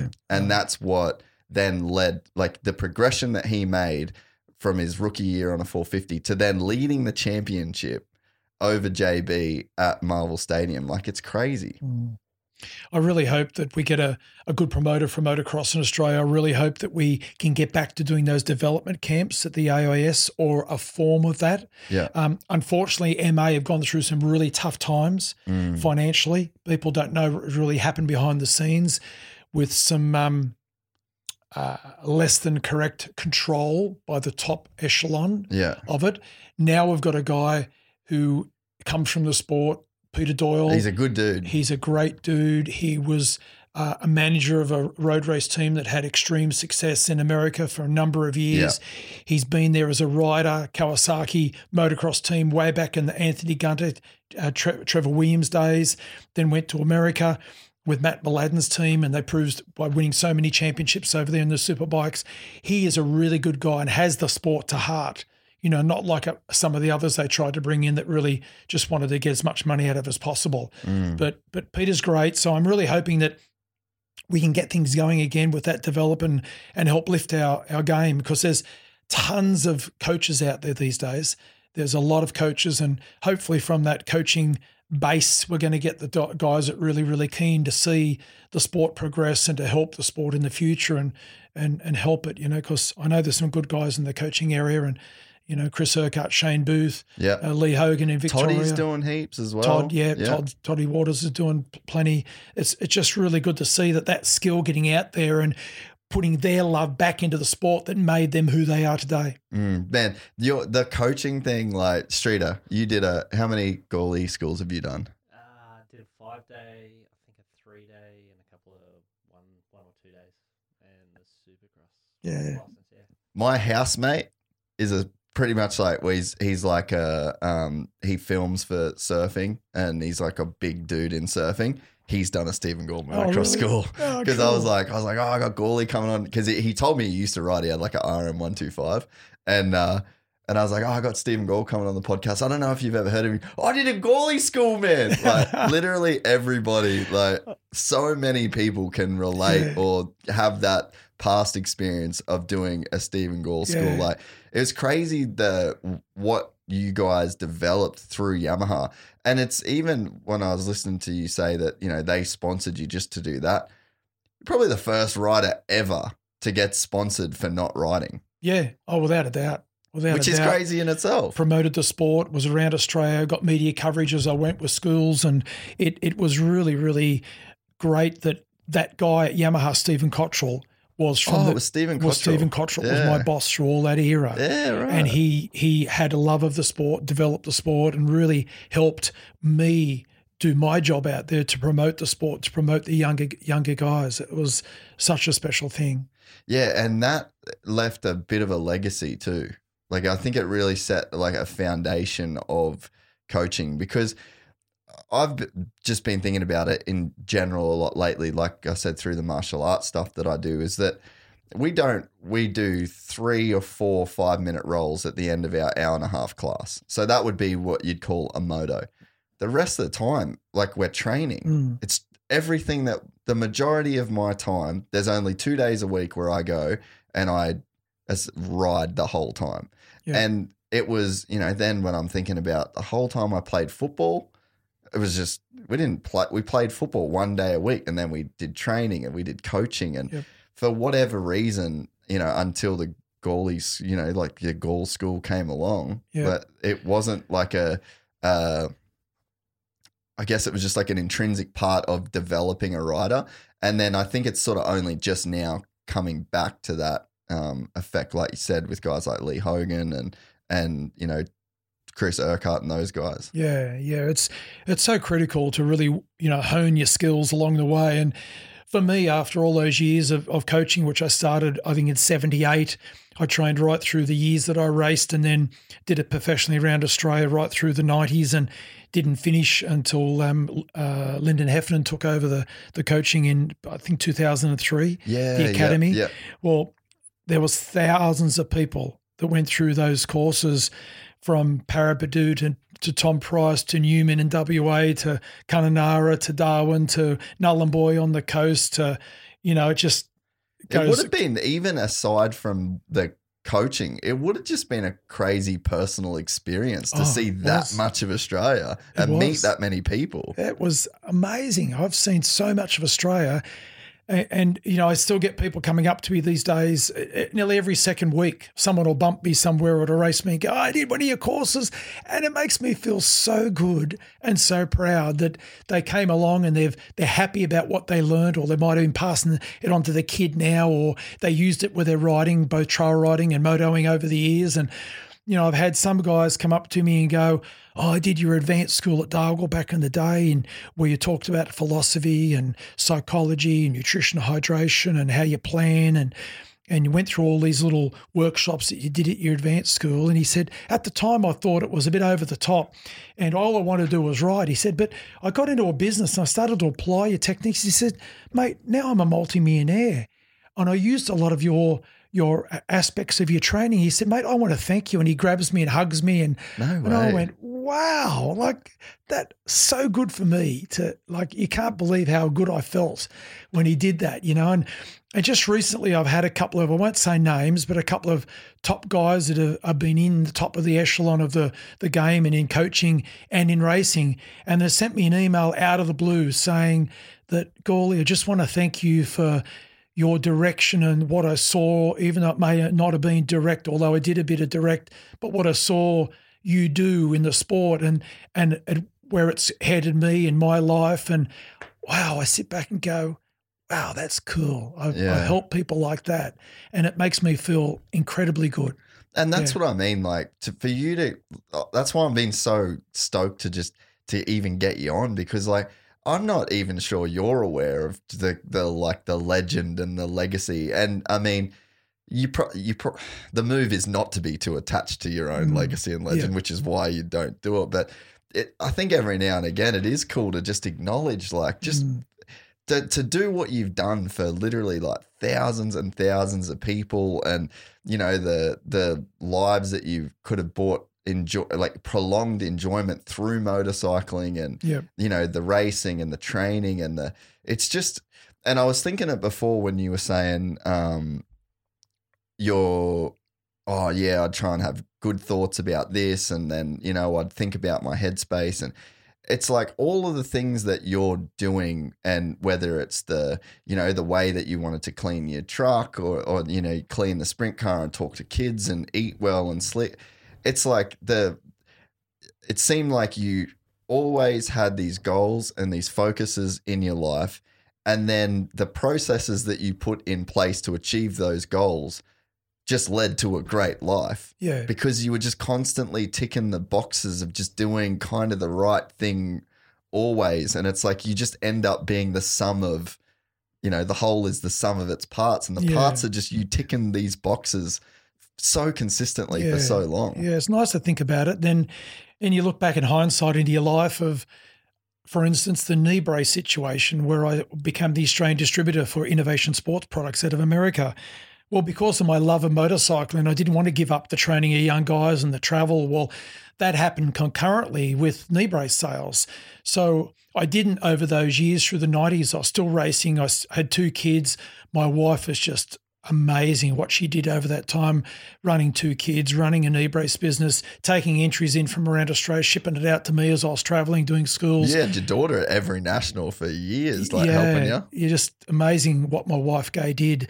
But um, thinking about all of that, you know, going back in time, if I'd concentrated on my medical business, I could have made way more money if I set that up right and invested. But no, I love motorcycling, and I didn't want to leave it. So that's yeah. what I th- did that as a part-time thing, and motorcycling was my full-time thing. But motorcycling never is going to make you a lot of money yeah. unless you become a Chad Reed or a Mick Doohan or at that level, and I was above that. I was below that. Yeah. So, so you know, to my demise, I, I took this route. But then when you think about the lifestyle I had, the people I've met, the people I've influenced over the time, you can't replace that. No. You know, you might burn a whole lot of people in business, or you've torched staff because you haven't liked them. You've been a hard head with being a boss or something like that, which you've got to be if you want to run an effective business these days. But I went this way, and I, I, uh, you know, enjoyed people being around. I helped them as much as I could, and I didn't get negative with people, and and that makes me feel now that, you know, I'm really happy with my lifestyle, even though I may not have got what I could have got. But who cares? Yeah. It's all about your memories and your life, and, you know, there's enough to carry on. As long as I've got a mountain bike under me and a good family around me, I'm happy, you know? Yeah, and I just think that it's like you didn't really – seems like you didn't really chase things as much as it, – it was more like just the processes. Like you just always did the the the process right, as opposed to, you know, like just setting a goal and then doing whatever it takes to – to reach that goal. It was mm. more just a, this consistent, like yeah. just doing the right thing over and over. Yeah. Once it's proven in one way, you tend to keep it going in life. You know, you typically mm. don't turn unless maybe some bad influence in your life creates a different direction, which happens to people. But, um, but that's also just the way that you deal with that given situation, right? Yeah, yeah, definitely. And how you treat and manage yourself along the way and your decisions, you know, that's why I might sound a little critical here, but I get very despondent um, with some people who may not have had or think they haven't had a good upbringing because they've made wrong decisions along the way. Maybe they took to alcohol, they took to drugs, and that's led them to a certain place in life. Now they've got nothing. And now now I'm expecting someone else to pull me out of that trouble. Yeah. But who made that decision back then? I know that's not maybe the right way to feel empathetic for those people. But I find because I was so driven in one direction that I tried to calculate where I went, that I find it hard to feel sorry for some people sometimes. Yeah, yeah, yeah, not, because it's always a choice. It is a choice. Have you ever been drunk? Um, in competition factor, only once. With competition goat, factor. Goat Brecker. What My does that mate, mean? In competition. He always had a competition. Yeah. No matter what it was, there was, I know, can go through some really funny ones. And, and I've got a good story to tell you in a second, which involves some of the top riders are, that are, are sort of past their pre, pre peak today. But um, there was always a competition, and, and I lost a bet with some competition that we did this particular time. So I had to drink a Miller's can, one of the big Miller's cans, and that had me playing a guitar, which I never played, and strumming and singing. and and uh, it was pretty funny. My wife was around to witness that. Not many other people saw it because I typically never got real loose in Australia, but when I got away sometimes when people weren't looking at me because I created this Stephen Gall image, so yeah. to speak, which I still have today, that I don't want to get too loose. And most people don't understand really what I'm like. And people who listen to this who know what I'm like will go, yeah, Gawley, you're right there. But no one sees that side, or very few people see that side. Yeah. But, yeah, I've got a little bit loose at times, but never with drugs, alcohol once.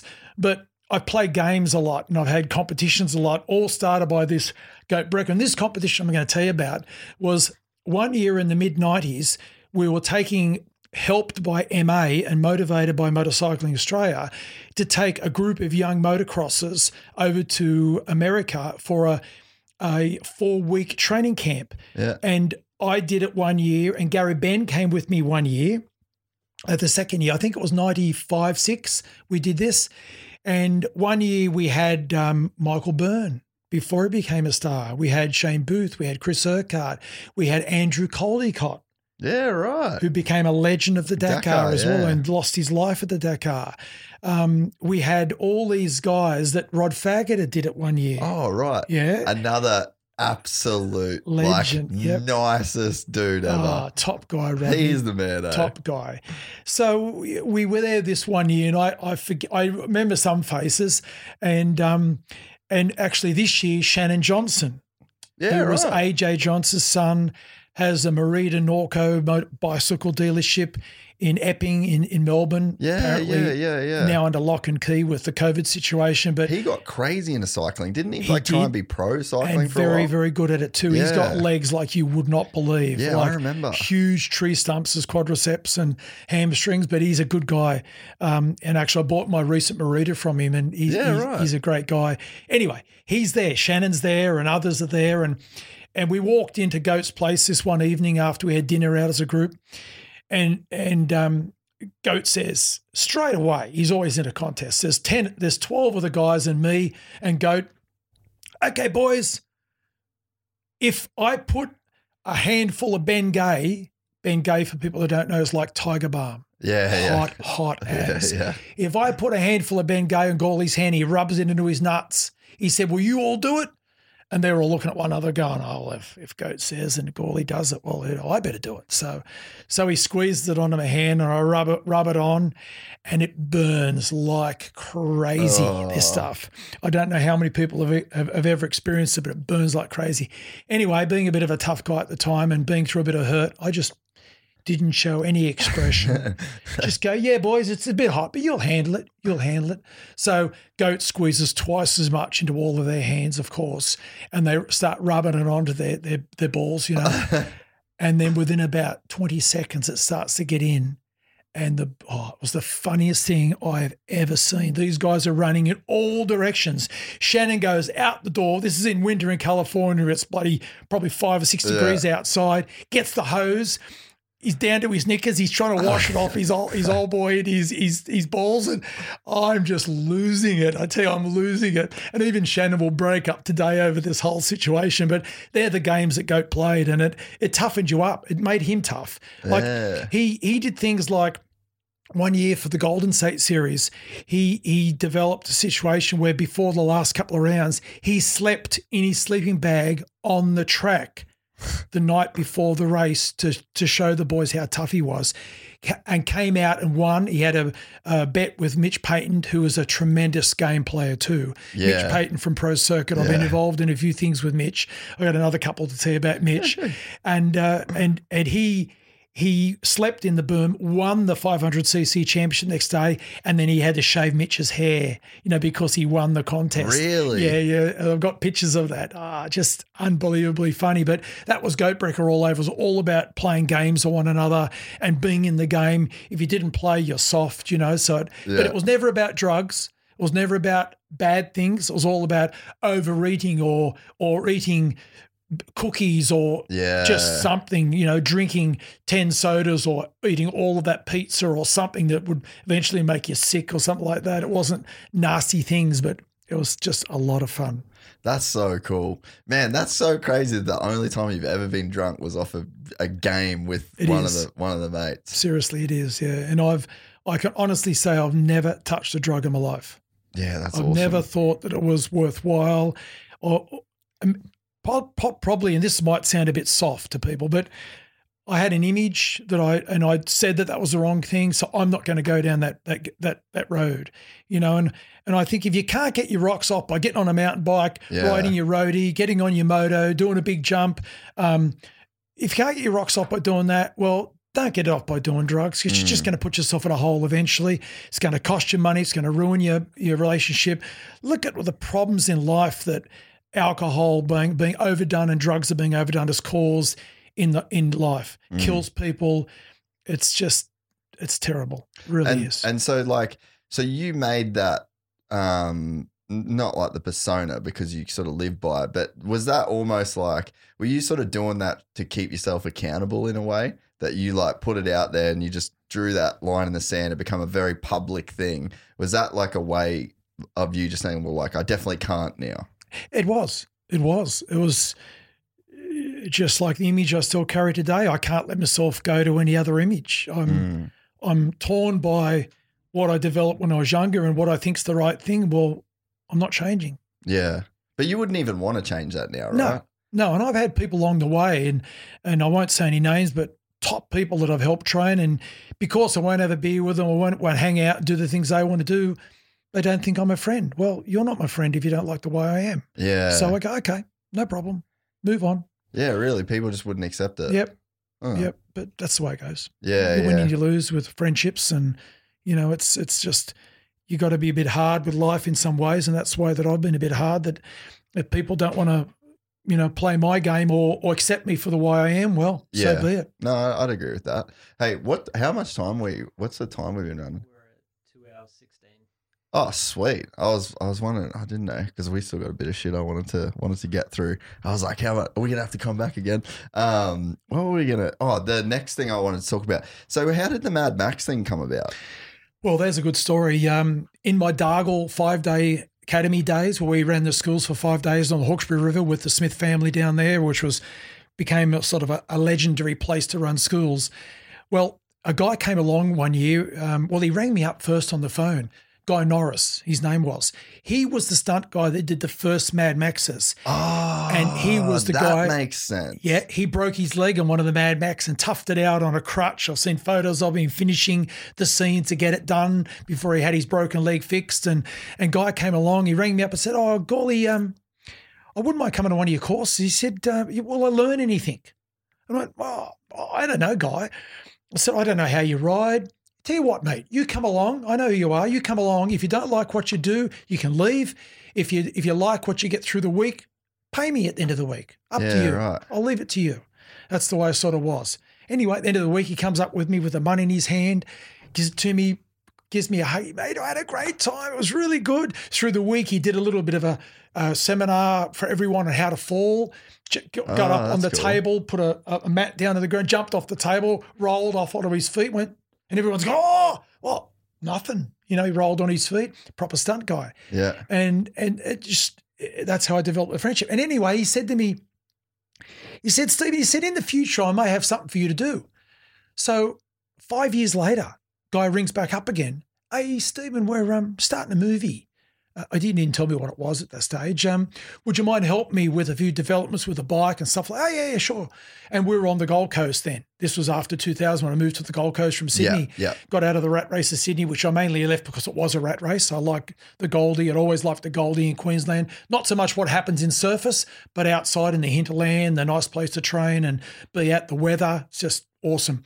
So I um I started helping him out. We developed the bikes, which turned out to be for the Mad Max four with Fury Road. Yeah. And eventually I found out what it was for, and I put in a lot of time with him. Again, I did a lot of time for free with him.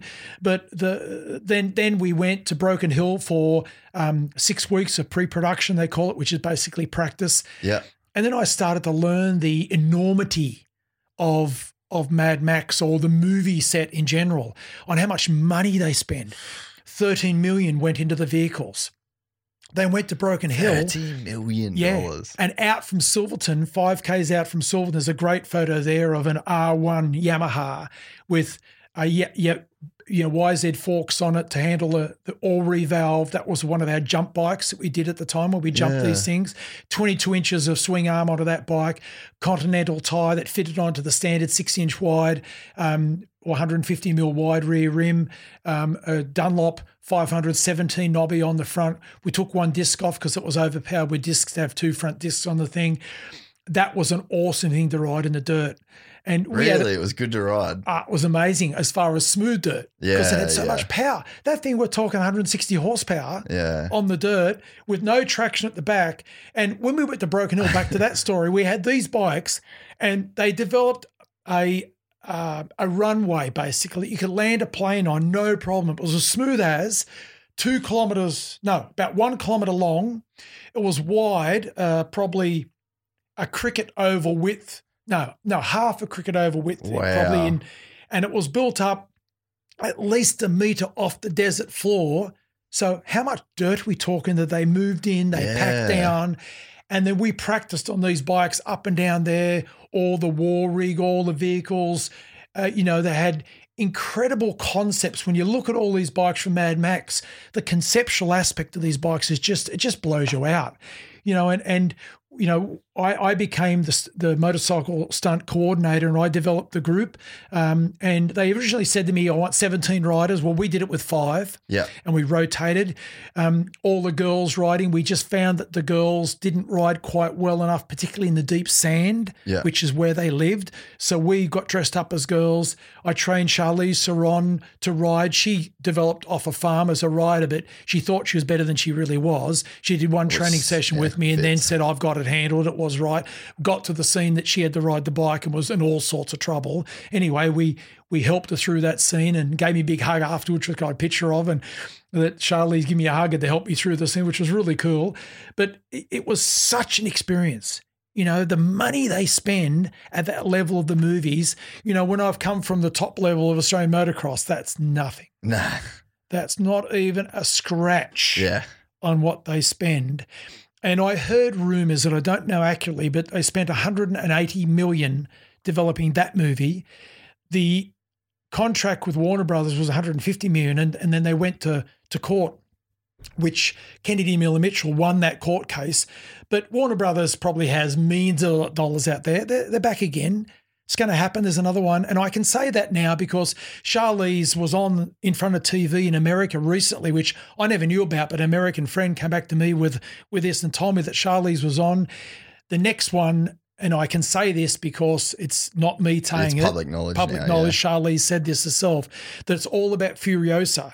Furiosa was the girl that looked after the five girls, the Immortan, yeah. who ran the Citadel. Yeah. It's his five little precious little chicks that she tried to get away from him because he was the bad boy and did the bad things with them. And now it's all about her life twenty years prior ah. to the last movie. So you won't see Charlize in it because she's too old. Yeah. You won't see Tom Hardy in it because he's too old. Yeah, so there'll right. be new new game, new guys there, new top Uh, stars. And do you think you guys will get the call back to do the I already the have. Really? I've already started. Wow. Doing things. No shit. Yeah, yeah. I've already started doing things. We're already developing um, behind the scenes. Um, I'm already, and I've already, I don't know what level of crew, or we don't know the script yet. Yeah. There's a lot of things to happen, a lot of things. We don't even know where it's going to be shot. There's a lot of things. COVID now has put everything yeah. up in the air. Um, Is Guy Andrews going to be involved with it with it again, do you think? With training? Guy Andrews, the, the Iron Man, Guy yeah, Andrews? Yeah, because he was in it as well, well wasn't Guy, he? Guy's a great mate of mine nowadays, and he I met him just prior to that. Oh. And and Guy could be, I can't say because I don't select the drivers yeah, yeah. or the, the physical. I select the motorcycle side. Yeah. He's not a motorcyclist, so that's not my, my area of expertise. So, how did, so it was Cody, Mackie, Robbie Marshall. Robbie Marshall. Who else Michael was it? Addison. Yeah, Addo did it. Yeah. From W A. Yeah. And then Rob Jones. Now, Rob Jones is, an, is a top-level Australian trials rider ah. who went into stunt road bike work, went onto the world scene of stunt road bikes and came second in the world doing stunts on the road bikes, the stoppies, the turning, the wheelies, yeah. the scraping the back guards, yeah. all that great stuff to do within area. Well, Rob Jones has got incredible skill, really has. And not only on a motorcycle, but he did skill on some of the the tractors where the the the hand-to-eye coordination of moving the mm. bucket. There's one scene there where the war rig goes along and the war boys oh, are on the top, really? Where the bucket is on the back I of another that, vehicle yeah. and it swipes across and tries to wipe the guys off. Well, Rob's behind the wow. controls of that. Because Fury Road was very manually done, like a lot of the stunts and stuff like that. Like all real. Yeah, it was full on, yep. right? The the background might have been enhanced yeah. in post-production, but all of those stunts were for real. I was around nearly every one of them. I watched a lot of them. Did, I might have been in a car because I drove as well for some oh, of the simple cool. things. I was in cars around some of the scenes, and I watched most of those scenes, and it was just just amazing, just amazing. So we had um, Jack Field was there initially, yeah. and Jack couldn't get back because of his work commitments, but we got a uh, another um, South African motocross guy that came along. But we did it with five guys and we all revolved and did different things. And when it was a technical bike scene, we did it. When it was a crash scene, the stunt boys did it. Because mm. there's guys like Ca- Cameron, um, Cameron, uh, Mike Turl, um, there's guys who can ride bikes really well in the stunt area, but they know how to crash. Mm. So they give them that scene, not us, which is fair enough. And that's the way it should be. They're specialists in everything. And this time there'll be a specialist team again.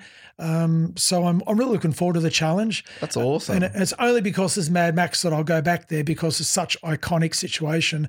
And Guy is such a legend himself. You know, he's developed into one of the the – predominant stunt coordinators worldwide now with so many movies under his belt. No, it's it's really special. It was it's insane. Like so Mackie's one of my best friends. We've been friends for fucking ever.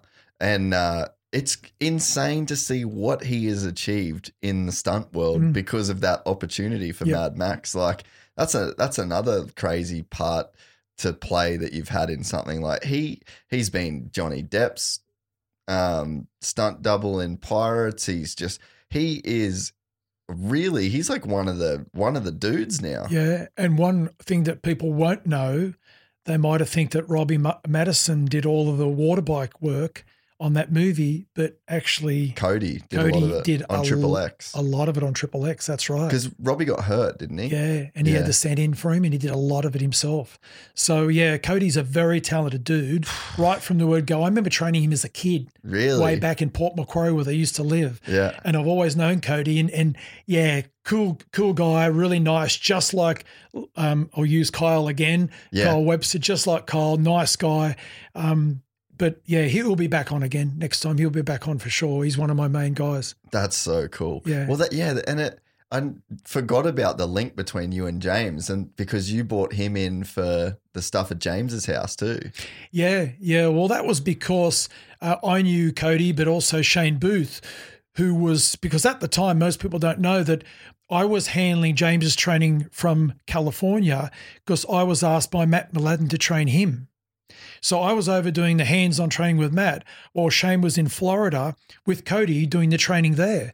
So it was was really good and we worked together and, and um, Cody w- was very fast and, and, you know, he was like the hare that mm. James had to try to track down and he was only like a second a lap slower but um, – yeah, he did really well. There's an interesting picture that's come up there of of uh, Tom Hardy on on the bike in the middle at the at the bottom that second layer left. There, and he's on the, the R one there, right there, and Tom's there riding the bike. He looks like he's riding it, but you know what? That's Cody.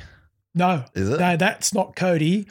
I'll, I'll call that's attached to the back of a ute. Oh, right. Yeah, so he couldn't ride, but that front wheel's attached to a platform to the back of a utility, and the camera's in the back of the ute. And he's filming Tom riding along. But just prior to this, which they used the footage, there was a scene where I reflected back to um, Charlize Theron as the as the Furiosa. She's leading all of the the all of the uh, Valvoline girls to the Green Place in the particular time midway through the movie because the Green Place was where she was brought up and uh, it was yeah. green, lush, yeah, nice yeah. water around, kind of oasis. Thing, yeah. So she's taking them there.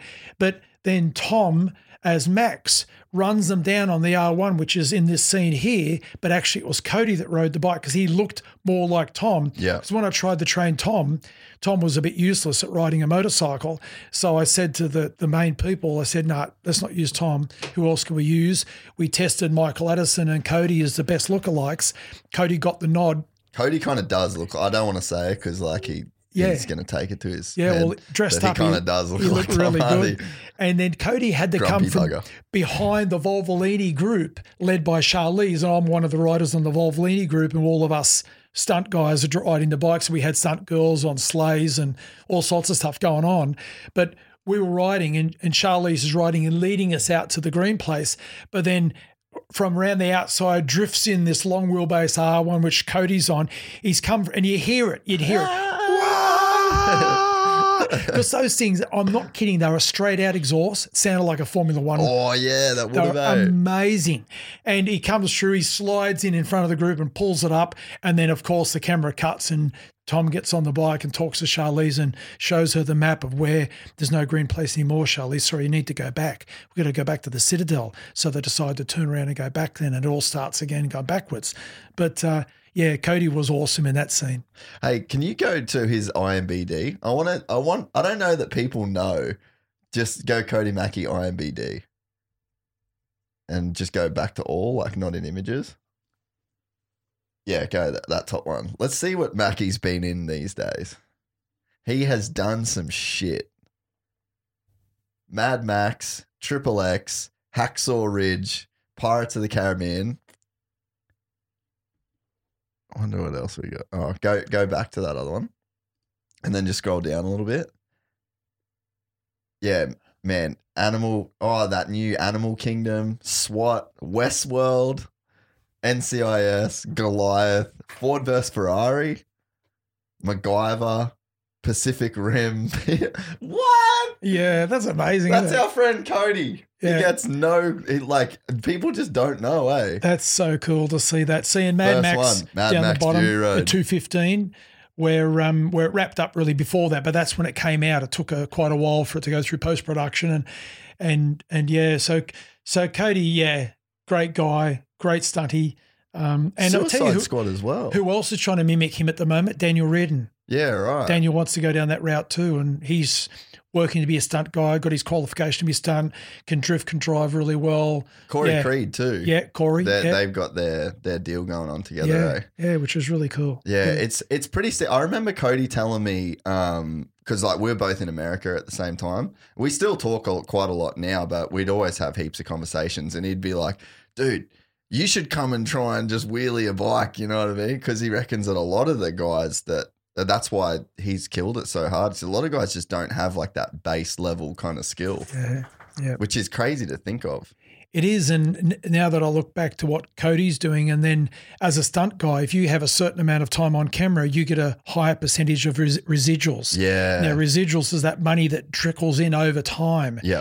And um, I'll be out there to tell you that I've got sixty-three thousand dollars in residuals since Mad Max is finished. Wow. Yeah. That's awesome, eh? It's amazing. So because it's like, all union work, right? Yeah. And they they fight for certain like union type yep, rights yep. and wages. And when you're in the American union, it's even better than the Australian union, which Cody's in at the moment. Mm. But um, I lose a fair percentage of every one of my payments because I never bothered to join the Australian union, ah. the the uh, M A, I think it is.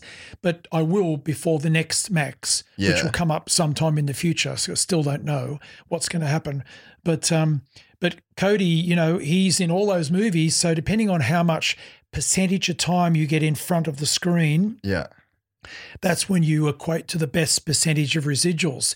Now, if I go back to my C T I days, the guy that that started designed the first ever C T I brace, Jim Castile, who had the Castile Ranch that Ricky Carmichael oh, used to ride, really? Same Castile. Well, his son, Dave Castile, is one of the foremost bike stunt guys in America. Really? And he left the family business to be a full-on stunty because they make so much money. Yeah. And it's way less work. Yeah.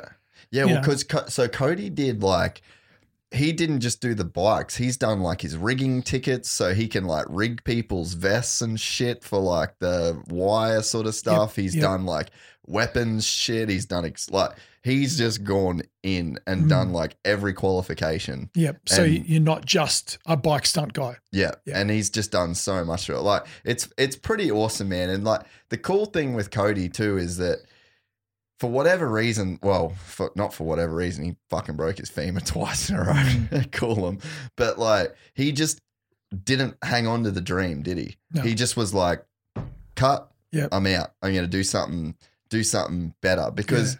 not everyone can be Ricky Carmichael, but a lot of people, even, you know, that are sort of younger and in their career and they're up and comers or whatever, like, they really do hang on and they don't look for an option outside of motorcycles, right? No, no. But it's um, that scene, that Mad Max scene is is certainly something that is probably probably the highlight of my life. Really? To to do that, to go to Broken Hill for four weeks, do all the development of the bikes, you know, riding them, training hard through the whole time, um, then waiting a year, couldn't do it in Australia because it's too green. Um, the outback was way too green. Yeah, because we got crazy rain, right? I don't. It, yeah, it all came down from northern part of Australia, yeah. flood lake air. Everything was green. Couldn't do it, so they moved it to Namibia, which is was South Africa ninety-three. It went independent as a Namibia, not South Africa. Um, that was the perfect location. It's it was so dry and so dead in some areas because the the area that we used for a lot of the scene scenes was there was ten kilometres just everywhere you look was was nothing. Yeah. Nothing. And during the movie, anything that was green was covered over. So they built an artificial rock. There was even in one of the valleys, the national park, they even built a rock, artificial rock over this tree that would have been twenty metres high, this artificial rock, so that whenever the that it was panned through. They would never seen anything green. It was just desolate and old, and you see scenes through all of that with with many many bikes, cars. You know, there's some of the scenes are amazing where everything's going in a straight line. It, it never got any faster than about seventy kilometres an hour because that's the speed that the war rig could travel. Yeah, right. And you're only there, – there's an awesome picture right there at the top. Now, I'm on the bike. As you look at the screen on the right, riding that bike with a war boy behind me, that's me. Beside me to the right's Robbie Robbie Marshall, and Cody's in there somewhere. I know Guy Andrews, you said, was at the very back on the left-hand side. That guy on the right-hand side on the – go up right at the back on the left-hand side of the screen – right at the back now, at the back, that guy there, that's Guy Andrews. He's a, a, a physical guy, yep, making that swing, because that whole thing, those pole cats that got on top of those, they were ten metres of carbon fibre poles, and we we trained exclusively with those. That's the first time that ever was used in a movie. That was was probably Guy, Guy Norris's uh, idea. And when the movie was finished, we as Motorcycle Studies and the Polecats were nominated for the World Stunt Awards in California. Oh, really? The year after it got got got, and we got beaten by the Polecats on our own movie to to lose. Oh, so, so it was like you versus the motor. Yeah. yeah so yeah, Cody yeah, and I yeah. were there to try to hopefully get the award. Oh, that would have been amazing. But they got it, which was cool because it had never been done before, and they did some awesome things, swinging across, chainsaw in their hand, and yeah, it was it was incredible. Those. those war boys on the top of that. That was um, done for real, all that stuff with moving vehicles. I know one of the guys who was a um, um, parkour guy, yeah, he was incredibly well balanced, and he got shunted off the top of one of those in one of the scenes where the vehicle went a bit fast and got hit a bump. He fell from ten metres up, thirty feet, whammo, down onto the sand. Luckily it was a sand floor. Oh. Dislocated his arm, uh, but he, you know, he was uh, was hurt. But those guys, are, those parkour guys, are so cool, because we we did a scene that was cut from the movie, unfortunately, where I had to spin around a war boy that got thrown off one of the vehicles, and he jumped on as I was spinning around him on the large bike, and he got on the bike. I hardly even felt him. He was so smooth, just so and graceful. graceful and, and nice and flowing with his movements. He got on the bike, we took off, and yeah, oh, are you on, are you? Insane, eh? Did, yeah. did you see Cody crash the thing with the camera on the front of it? Recently? No, the um, didn't he, he crash with an IMAX camera on the front of the one of the bikes, and he sort of said to him like, that won't work. Like, it's not going to happen. I think it was in Namibia. I didn't see it, but I knew of it. Yeah. Yeah. yeah. And he, he was, I don't know, I'll ask him if I can even tell this story, but yeah. um, he was saying that he's like, they wanted to put a camera on, like an IMAX camera, which was like thirty kilos or something, on the front of this R one, and then hit like a freestyle ramp to join in with the rest of the sort of the motorcade or whatever. And he's like, I'll do it, but it won't work. And he kept saying it over and over that they couldn't do it. And then uh, he just went, and just, and just exploded this thing. And they were like, he probably was like three, four hundred thousand dollar crash. Yeah, there was there was so much weight on the front of those bikes. They put me into a scene once where the war rig's going down in the Rock Rider part on the early part of the movies, and it's going down through the valley where the Rock Riders lived in the hills. And towards the end, um, you might remember a, um, a, a Rock Rider comes down with an extended bike with a bomb in his hand. Yeah. That's me. Yeah, right. And I'm, I had to light the bomb, or the, the, the assistant lit the bomb. They had to ride down this hill one-handed, which we, of course, was smart. We put a steering damper on the bike. Yeah. Then I had to hit a free, not a not a freestyle jump, but I hit a ski jump, because it's no good getting anything steep because it just goes over the top because there's so much weight on the front wheel. And I had to jump beside the war rig. So I did this a number of times and let go of the, the bomb as I it meant to go under the war rig and blow up. And um, the, the war rig runs over you and all that sort of stuff. And I did this a number of times, and they did in post-editing of the filming in Namibia, they went, no, that's wrong. You've got to, when Max turns and goes through the quarter window, pardon me, it's got to line up with with Stephen coming down the hill. So we went back to reshoot that scene. You so, had to go back to Namibia. No, to, no, we oh. we went back while we were there yeah, to reshoot okay. the scene. And this is where I like to hark on what I learned as a racer, what helped me do this work, because we went back to the scene and they had all of the stand-ins for the stars. Everyone's a stand-in. The stars are all still sitting in their vans, yeah. sipping coffee, getting massaged or whatever, and we're out there chilling, doing the hard yards, learning what to do, getting the timing right. Then I did it five times this run where I had to be in a perfect place to suit the view as Max turns to shoot yeah, through the quarter window yeah. with his, and I had to be in line to get shot off the bike. Yeah. So I did it five or six times, never quite worked. But then the director um, says, that's it, enough of that, bring in the stars. So the stars come in now, they get in the vehicle. Now pressure's on, on you. Mm. You've got to perform. You've got to be in this right space. If you keep screwing up and getting over and flustered, it's wasting time.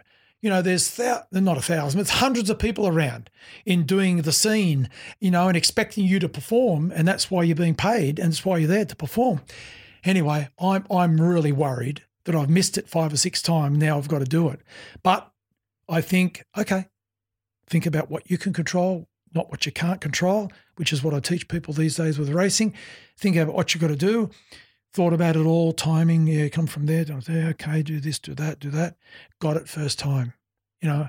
And the, and George Miller, the director's, ah, great, because we we got most things first shot. Yeah, right. Yeah, and he was so pumped that the stunt crew, the motorcycle stunt crew, got it first time and didn't waste a lot of time with the crew getting getting the shot right.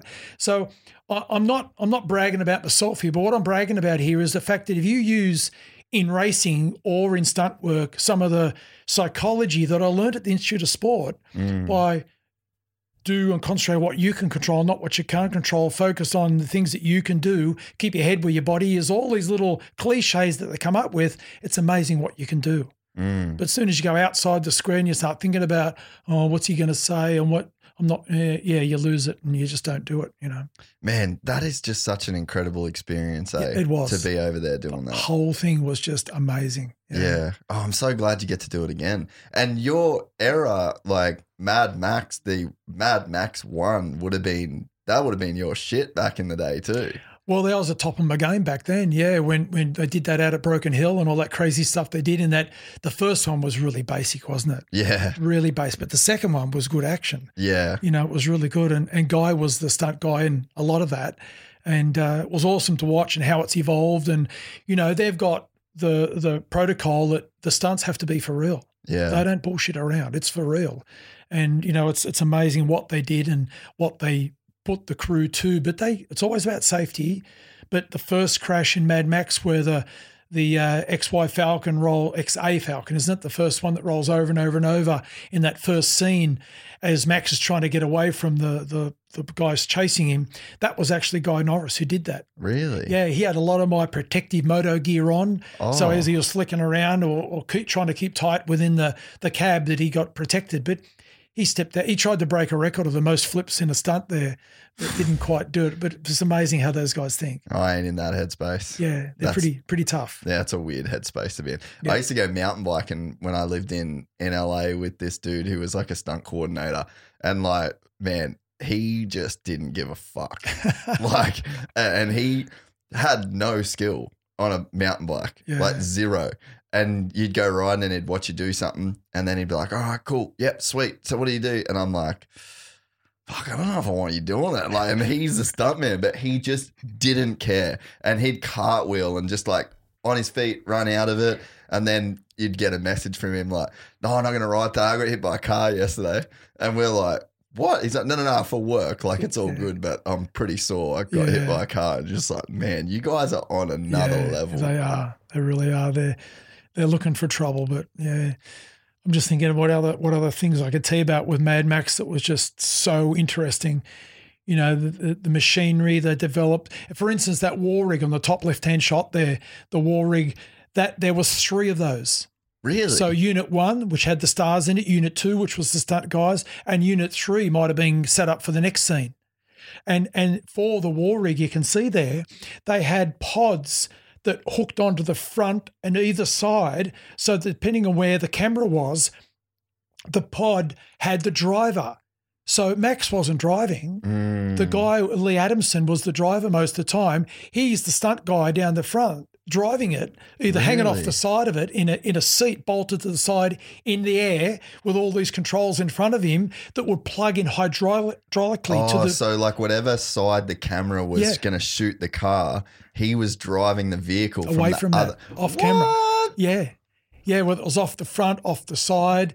Yeah, and then Max is looking like he's driving, but he's doing his gig, you know, behind the scene. Or Charlize might have been driving it, or or one of the, the pretty girls might have been there or something. Yeah, it was pretty amazing. And then I've developed another really, really good friend from this. And in the first scene, there's a, the head war boy that hangs off the side. He's called Ace in the movie. Mm. His name is John Isles. And John is an ex-S A S Navy diver. Oh, I've met him. Yeah, John, yeah, yeah, yeah, John's yeah, yeah. a, le- a yeah. legend. I had coffee with him this morning, actually. Yeah, yeah. He, I was go- going to say he's a local Goldie yeah, dude, right? He's a local Goldie now. He and, is uh, a super cool dude. He is, and and he can still pump out fifty chins. Oh, he, he's, he's a rig, man. He is a cut rig, I tell you. oh. And and he's been through. There he is, top yeah, left-hand yeah. side. There's there's there's John. He ended up playing like a, yeah. a character essentially, right? Uh, yeah, and you can see the lumps on his neck. That's all prosthetics that are stuck. He would go through two hours of makeup. So he would get up sometimes at three o'clock in the morning, get to makeup. But sometimes, like all of us, we'd train before we got to makeup, before we had breakfast, before we had the stunt briefing, before we went on set. So you don't get it easy when you're a stunt guy in these movies. It's hard work. And then, you know, John's perfect because he had the physique. Look at him. He's all skin and bones but all muscle basically. What time? What, what sorry, what age is he? He's in his um, fifties, eh? He, yeah, yeah. Here he's, he's late forties. Yeah. Right here. Um, but, yeah, he's got – he is an awesome yeah, guy. There's Cody. He's a great guy, eh? Yeah. He, he really is. He's a top guy and he's been through a lot in his life. You know, to, to get to be a... He was a diver, right? Yeah, a, yeah. a chief diver in the Navy, um, S A S, he went through that, you know, having to, to sleep outdoors in reeds, in swamps and to prove his toughness and, you know, it's amazing the stories. I actually want to get him on the podcast. Okay, it, I, yeah. I can set that up I for forgot, you, no problem. I met him, I met him and I was just like, man, what a savage. Yeah, you, you'll get some good stories from John. He's yeah. A, he's an awesome guy, but we... We ride together. We mountain bike together now. He, yeah, Guy right. Andrews, him and me and and others. Yeah, uh, I met him through Guy. Yeah, yeah, top guy. But so, yeah, he's another great friendship that I've evolved out of the movie and and Guy Andrews and, you know, the, what the work he went into and then also to expand on John a little bit because of his background with the S A S and everything, he became a security advisor for the stars because Namibia is not the safest place. Yeah, sketchy town. There's a lot of dudes that want you and what you've got over there. And there's a really rich area, but there's also a non-rich area. And out of there, they come out of there at night looking to what they can get. And John has some really good stories that you'll get out of him as far as those nights, things that he couldn't do that he saw the security guys, local guys do and how they had to treat people because that's the la- the law of the land over there. And anyway, good little... Yeah, good little future stories about what he did. Did you guys see that wave break over there ever? No. Man, have you ever seen pictures of that thing? No. Can you look up that? Um, it's just like Namibia left-hand wave. There's this wave. I, I think maybe you just weren't there. But is Cody, it off Cape Town or is it up in? Nini- no, it's it's like where near you Walvis guys Bay, near Swakopmund. Yeah, look at that Skeleton Bay. It's called. Oh yeah, yeah. So see if you can if there's like a video of this wave breaking. This is one of like oh, there's one there down. Uh, oh yeah, there you go. So this was right where you guys were too. Cody said that he they saw this one day. Like it doesn't break very often, but this was like right by where you guys were as well. It's such a just a it's, crazy place over there. It's very windy there. And mm. winds come off the Atlantic as an onshore wind. And I'll tell you a story about doing a scene with this in a second once we watch this. Yeah, fast forward this a little bit until maybe to the very end is probably where. Ske- they called it the Skeleton Coast there because there's so many shipwrecks. Yeah, so th- this wave was kind of like pretty much where Look at that. where you guys were filming. And it doesn't break that often. But Cody said that there was one day where he's like, yeah, we just pulled up and we're just like watching it. It's a, I think it's one of the longest breaking barrels in the world. Wow. But it, yeah. if you see inland from there, you see how it's flat, nothing. Yeah. That's where we were a lot, to shoot a lot of the scenes, yeah. And what, what was the accommodation like for years? Great. So you, you get, stayed in like a town? Yeah, we were in a town. Yeah. Oh, I don't pronounce it correctly, but Swakopmund is how I pronounce it. Yeah. But it's it's um it's good it, luck it, spelling that, guy. It's um it's a really, really nice place with with some cafes and, you know, a nice scene. It's it's um like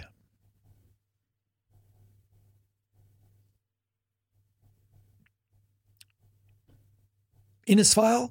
Yeah, right. Cairns. That's a, a random – that is a random reference, and yeah, I totally get small it. Small town, but it's on the coast. Yeah. So the people from England and Holland and Dutch come down there and build a weekender. S- Swak and it's beautiful man. on the coast. And the, they spend a lot of money. Some of the houses are be- – but that's cheap to build there because yeah. the labour's cheap. Yeah, yeah. It's not like paying the X Y dollars we do in Australia to build everything, but it, there's some beautiful homes. It's a lovely place to be, but you just have to be careful there. Yeah. Yeah, but there's a lot of haves and have-nots. Yeah, you can understand but, it. But this is one scene, like behind there, you see wow. the sand dunes, right? Now, see the beautiful houses on the on the beach there.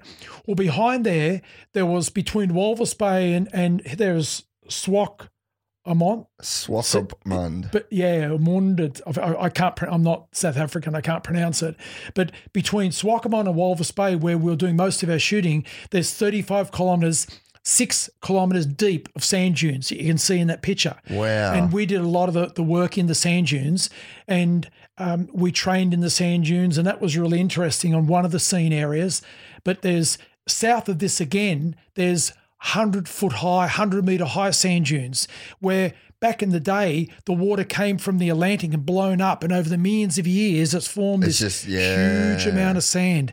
We flew over it in a light plane once and checked it all out. It's just, it blows you out, the, the length and breadth of this sand dunes, yeah. That's crazy. And, oh, that's it there. That's some of it, yeah, yeah, wow. the, sand, the start of it there. And there's just so much sand down down the that lower part south of, of uh, Walvis Bay. Yeah, that's incredible. And uh, Egypt too, you said you've been over there twice, eh? Yeah, that's a blowout. Really? Egypt.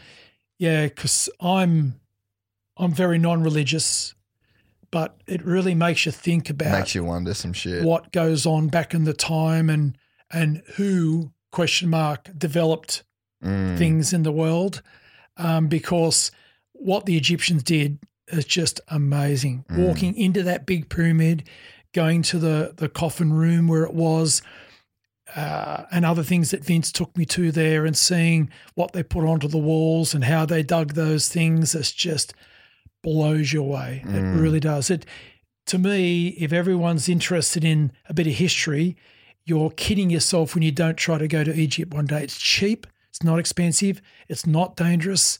They look after tourists, and it's just amazing to see what, what happened back God, thousands beautiful. of years before Christ was born.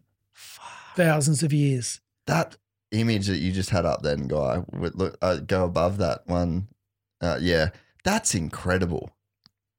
Like, oh, that's not a real image, is it? No, is that's it? No. that's probably a painting, but yeah, the, yeah. the the pyramids of Giza, which is close to Cairo, are that close to Cairo. Really? It's spread out. And now these pyramids are going to be entombed in a fence to cop the riffraff to keep them out of there. And the Egyptian government are building a brand new museum that's huge. And in there, for instance, beside the main pyramid, there was a tomb that they found that had an old boat pulled apart that was lashed together with hemp rope and wood that expanded with water, but the hemp rope contracted with water. Yeah. So this boat was put there so that the pharaoh at the time could sail away in his afterlife. It was all about the afterlife back then. And they built this boat, which they reproduced. It's in a an air-conditioned chamber that you can get to see. And it's just it just blows me away when I think about everything I saw over there. It's it's really is special. And people, to see the size of those pyramids, the rocks that they put up there, how they did it, you know, two thousand, fifteen thousand years. I went to the mud brick pyramid that was two and a half thousand years prior to the, the birth of Jesus. how all that evolved and happened is just a story in itself. So the Mayan pyramids are crazy too. Like yeah. Obviously not as crazy as that, but it's it's so gnarly to think that in two separate, completely separate parts of the globe. You talking in Cambodia?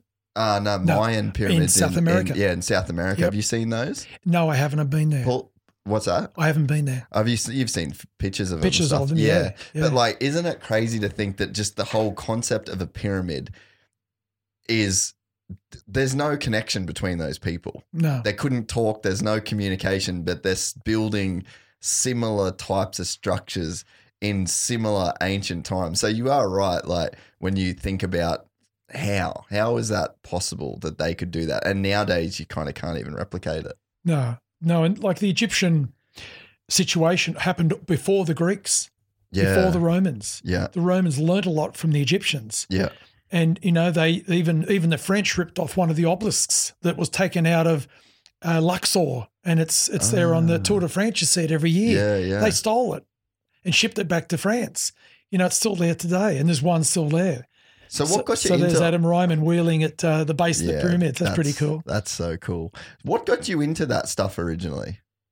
What got me into it? Yeah, like the whole history and going to uh, – so your, mainly, first, your first trip to the pyramids, were you into the pyramids to go and see them or it you Vince, went there? Vince told me about it and said, oh, we should do it, and I took the whole family, you know, the kids, and we all went.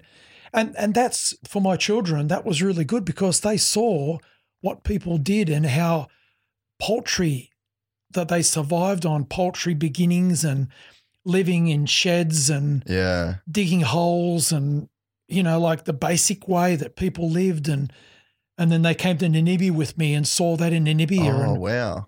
And it was really an eye-opener. And it you you you you value life because of what you see, you know. And I think everyone should do a life experience like that to understand that we don't get it easy. We're going to work for what we get and we're going to be thankful for yeah. what we get.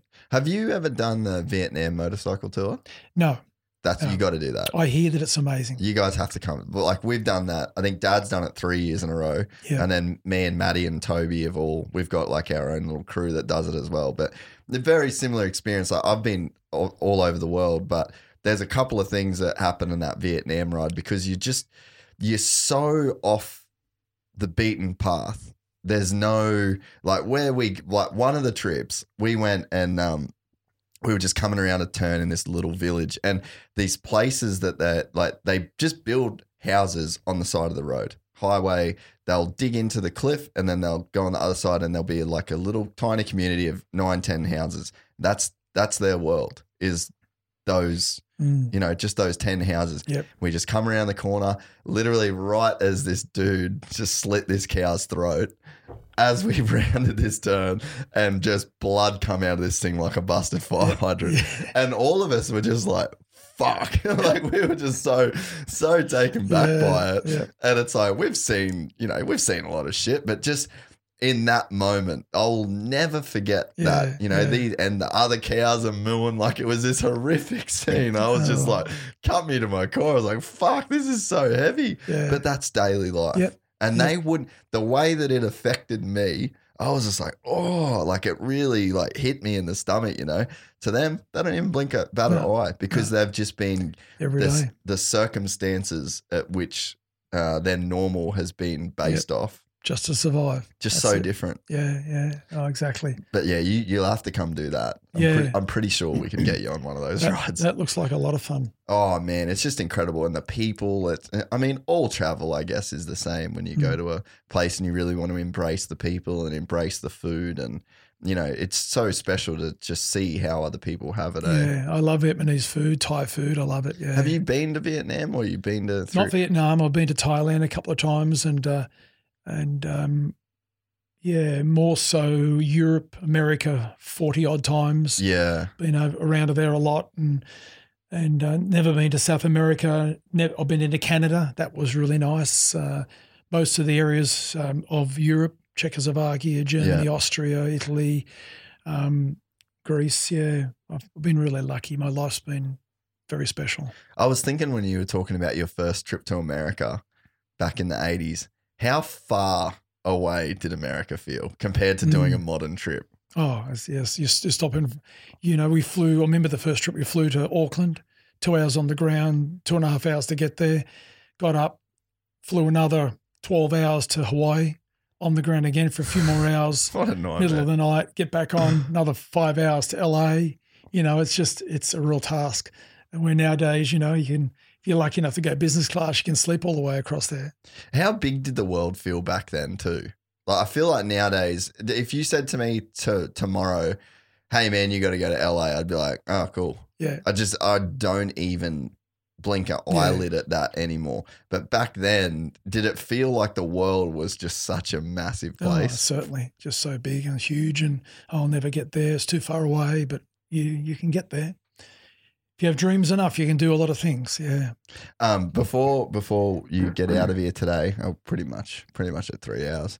Um, do you want? Oh, we'll just get we'll just get into it a little bit. One of the cool things that you have got going on at the moment is you're working um, with David at um, in Ashmore, and you're doing some, like, you're really investing back into your body to keep yourself um, doing the things that you want to do. What's it been? What's that process been like of going into like new treatments and stem cells and P R P? And I don't think a lot of people really uh, kind of know that that's out there. Because so with Dad, we started looking at getting his knees redone with stem cells when I still lived in America. So that's what that that's where how we sort of got into it. And then I'm not sure, maybe you even put him on to David. I can't even I remember. Did. Yeah, so you did put him on to Through David. Your mum. Yeah, right. Okay. But that so that was the original plan, is when I was still living in America,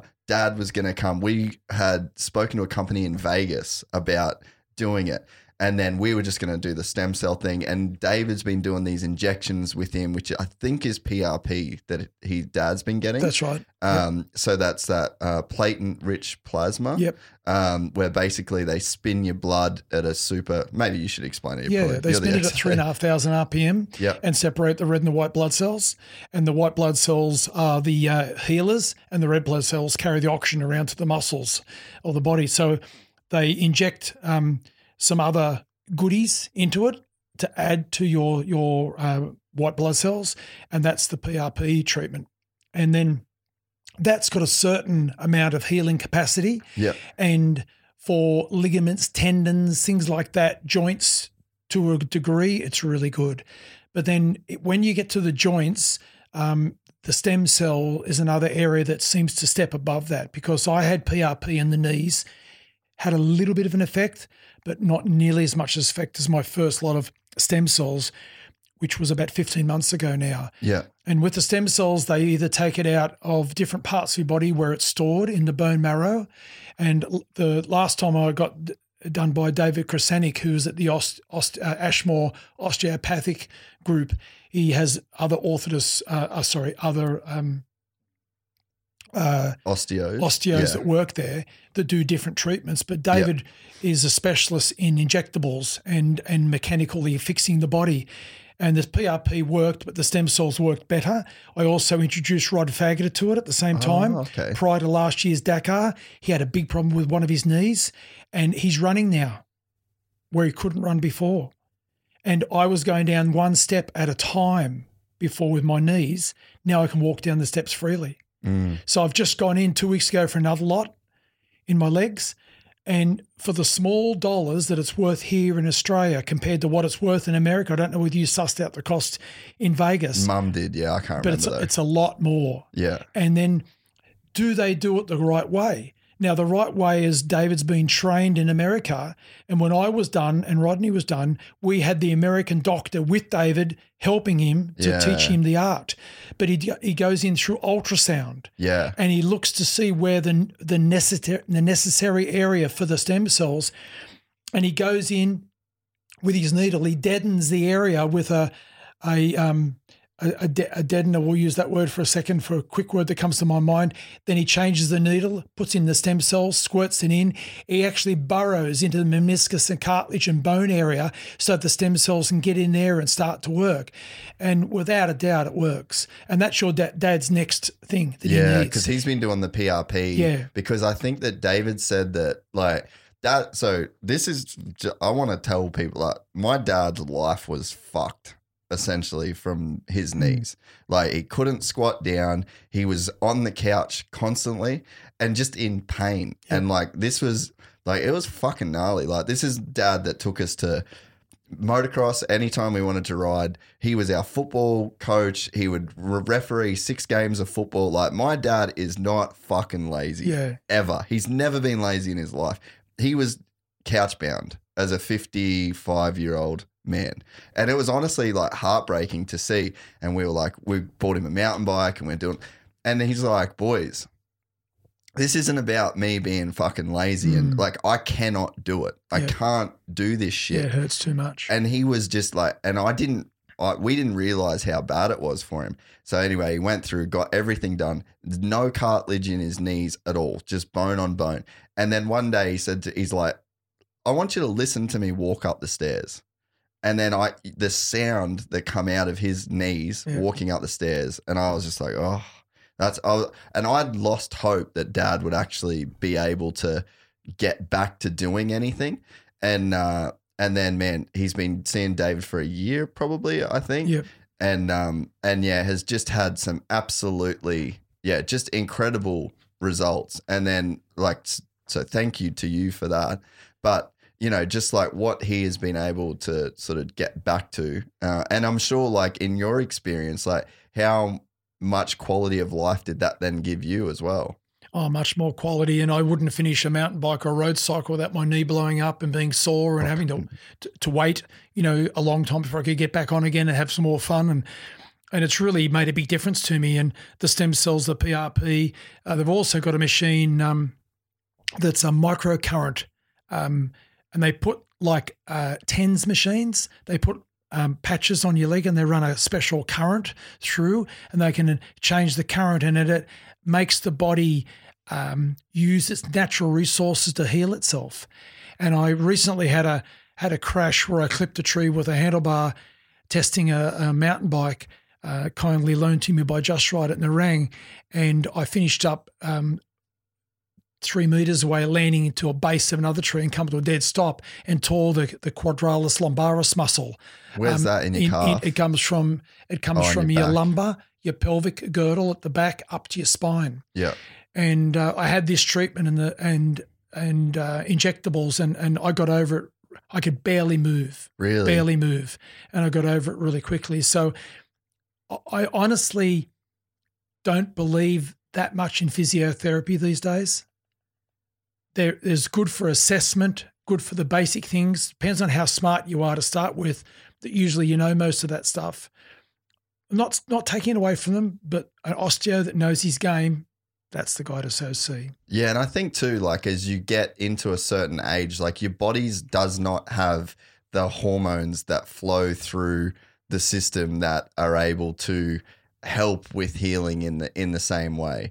And that is something that I think people, as you start to get older, like you just don't have the same level of these hormones that are sort of flowing through yep. your body. Like yep. your body does not heal. That's why we age. You get to a certain age and then you're like, oh, I'm getting old. Mm. You just don't have the same stuff flowing through your body. And it's like, you know, I, I think that there's a weird misconception around Um, you know, the stem cells and the P R P and those kind of treatments and, and stuff like that. But, you know, for you now, like to keep looking into the future, to keep doing activities, to keep mountain biking and to, you know, to keep doing the things you love, it's mm. it's become like a big part of your program. Oh, it certainly has. It's something that I'll keep doing too. And because I'm really down the road for two artificial knees in the future. And although the knees are a whole lot better now, you know, they're, they're, twenty to thirty years of longevity. Uh, and, and a lot of people who do it go, oh, I won't look back. It was fantastic because they're like your dad. They were in so much pain. Now, fortunately, I didn't have the same style of pain because some people are affected by the arthritic pain more than others. Mm. And I don't know whether it's the way I've looked after myself, the way I've eaten, or – I'd say that I have a big part of it. Or more importantly, way back in the day when I used to see a naturopath during my racing days – there's a lady called Diane Edwards who used to see in Hurstville in Sydney, who's now in Lithgow. And Diane was a really good naturopath. She put me on to little pullets that go in the lymphatic system. I put it behind the lip. It gets to the lymphatics of the of the system. And she said, I just talked to her recently when I ordered some more. I've been taking this stuff. What is it? A little pullets, which and, and it's something in there, and I can't pull it apart to tell you, but they just they drain and melt into the lymphatics, and it it makes your lymphatics work more yeah. effectively. Wish I could explain this more technically, but no, I can't no, at the moment. Fine. And talking to her recently when I reordered some of it, she said it's become the gold measure, this particular brand, and Bauer Medical, B A U R, from South Australia, yeah. develop and make this up for her. And and they and I've been sucking on that stuff every day of my life since the the uh, the late eighties. Really? So I don't know whether that's made a difference. And I've hung in there with it. She said that's the thing, so I believed her, and I've had faith in what she's been giving me. I've been taking glucosamine and chondroitin along the way um, through my medical uh, meetings over in America, going to the medical conventions with the knee braces. I learned about and um, glucosamine over there, and that's a brand, glucosamine. Uh, so cosamine is the brand, has chondroitin and glucosamine. Glucosamine is the lubricant in the joint, and chondroitin is the the, the helps to build, rebuild the cartilage. So I did that for a lot of years, but I think that can only help so much. Yeah. So I've I've done a lot of things over time, and and you know I've got one leg that points outside ten degrees and one leg that points inside at eight degrees, and and typically after twelve degrees of variation of the lower leg, they they want to put an orthosis in, yeah. artificial knee. But I'm I'm just trying to push that off. As long as you can. As long as I can, but I have to go for the, the legs, yeah. Yeah, and so you've just had – you've made a commitment for a very long time to, like, keep your body lasting as long as possible, right? Yeah, because I enjoy the fun stuff of riding and mountain biking, and I still get a buzz by competing with the younger guys, even though maybe on Strava yeah. that you look at. That's like go, the first thing you said to Streeter was, oh, see you on Strava. Yeah, yeah it's just the old racer never dies. Well, it? it doesn't. And, you know, you, you get to a point in your life that you can't do what you did and you're not car racing, and, well, now it's Strava times. You know, so I know it sounds weird, but you always got to kiss, uh, tick the box in your life, yeah. and you like to do things that you think you can do okay, and you it makes me smile when I think, oh, yeah, there's some young guy that they're trying to beat me and I'm still faster than him. So it's fun. Um, we'll end with uh, what have been the philosophies that have guided you? Because I know you've got a couple of your own little philosophies that you sort of like to live by. We kind of covered them, but... Yeah, well, the one that I learned at that, that gymnasium in America, there's no easy way, is something that really stuck by me. And then treating people nicely is another one that, you know, like I think it's important to treat people nicely in this world. And even though some people might say, you know, he didn't treat me, me nicely on the track or something, maybe because I carved them up a bit too much. But that's a different persona you put on when you get on to race and you're paid to be a professional and you want to win and you've got this driving force behind you to win races. Well, you tend to do things maybe you wouldn't do normally.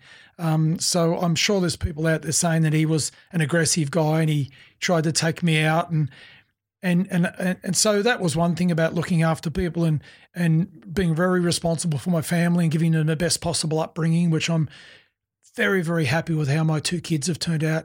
You know, Alexandra's gone off to be a nurse and trying to do a master's in nursing, working with RaceSafe, the medical unit at the Race Around Australia. She loves that, helping people like me. She loves to help people in another way. And my son is getting into the knee brace business, and he loves to fit the brace right like I did. He can see what I get out of it and make sure the customer goes away with a smile on his face and give the best quality um, service that he can give them, you know. So I'm really happy that that all those things have happened in my life, and I've had a great life, and, yeah, no complaints. Mate, well, we've just done well over three hours, but I really appreciate your time. Um, yeah, like I said, you're you're an absolute legend of just the Australian sport, and to leave a legacy the way that you have on not just racing, not just fitness, not just the, you know, the coaching, that there's so much stuff that, that you've done and left it better than when you got to it. Mm. And I just think everybody, honestly, almost everybody that rides a motorcycle in Australia has you to thank for, for some part that you've played in the industry. And I know that, like I said, for Dad to us, you were always the guy, the guy like Stephen Gall was like this, Stephen Gall was like that, you know. And so it, it can't be overstated the effect that that you've had, and and thanks so much for coming in. Yeah, it's no, just, thank it's you. Just I really appreciate an- it, and I'm I'm flattered to be asked to be here. I honestly am, and you know I always treat myself as not doing much that's anything special in my life, but obviously it's pretty special to a lot of people. So no, very very thankful of that. I appreciate it, and thank you to Actual Daddy Guy Streeter for uh, providing us with the uh, the switching and the uh, the Googling, the Googleizing, and uh, we will be uh, back very soon for more Gypsy Tales podcast. Thanks, everyone.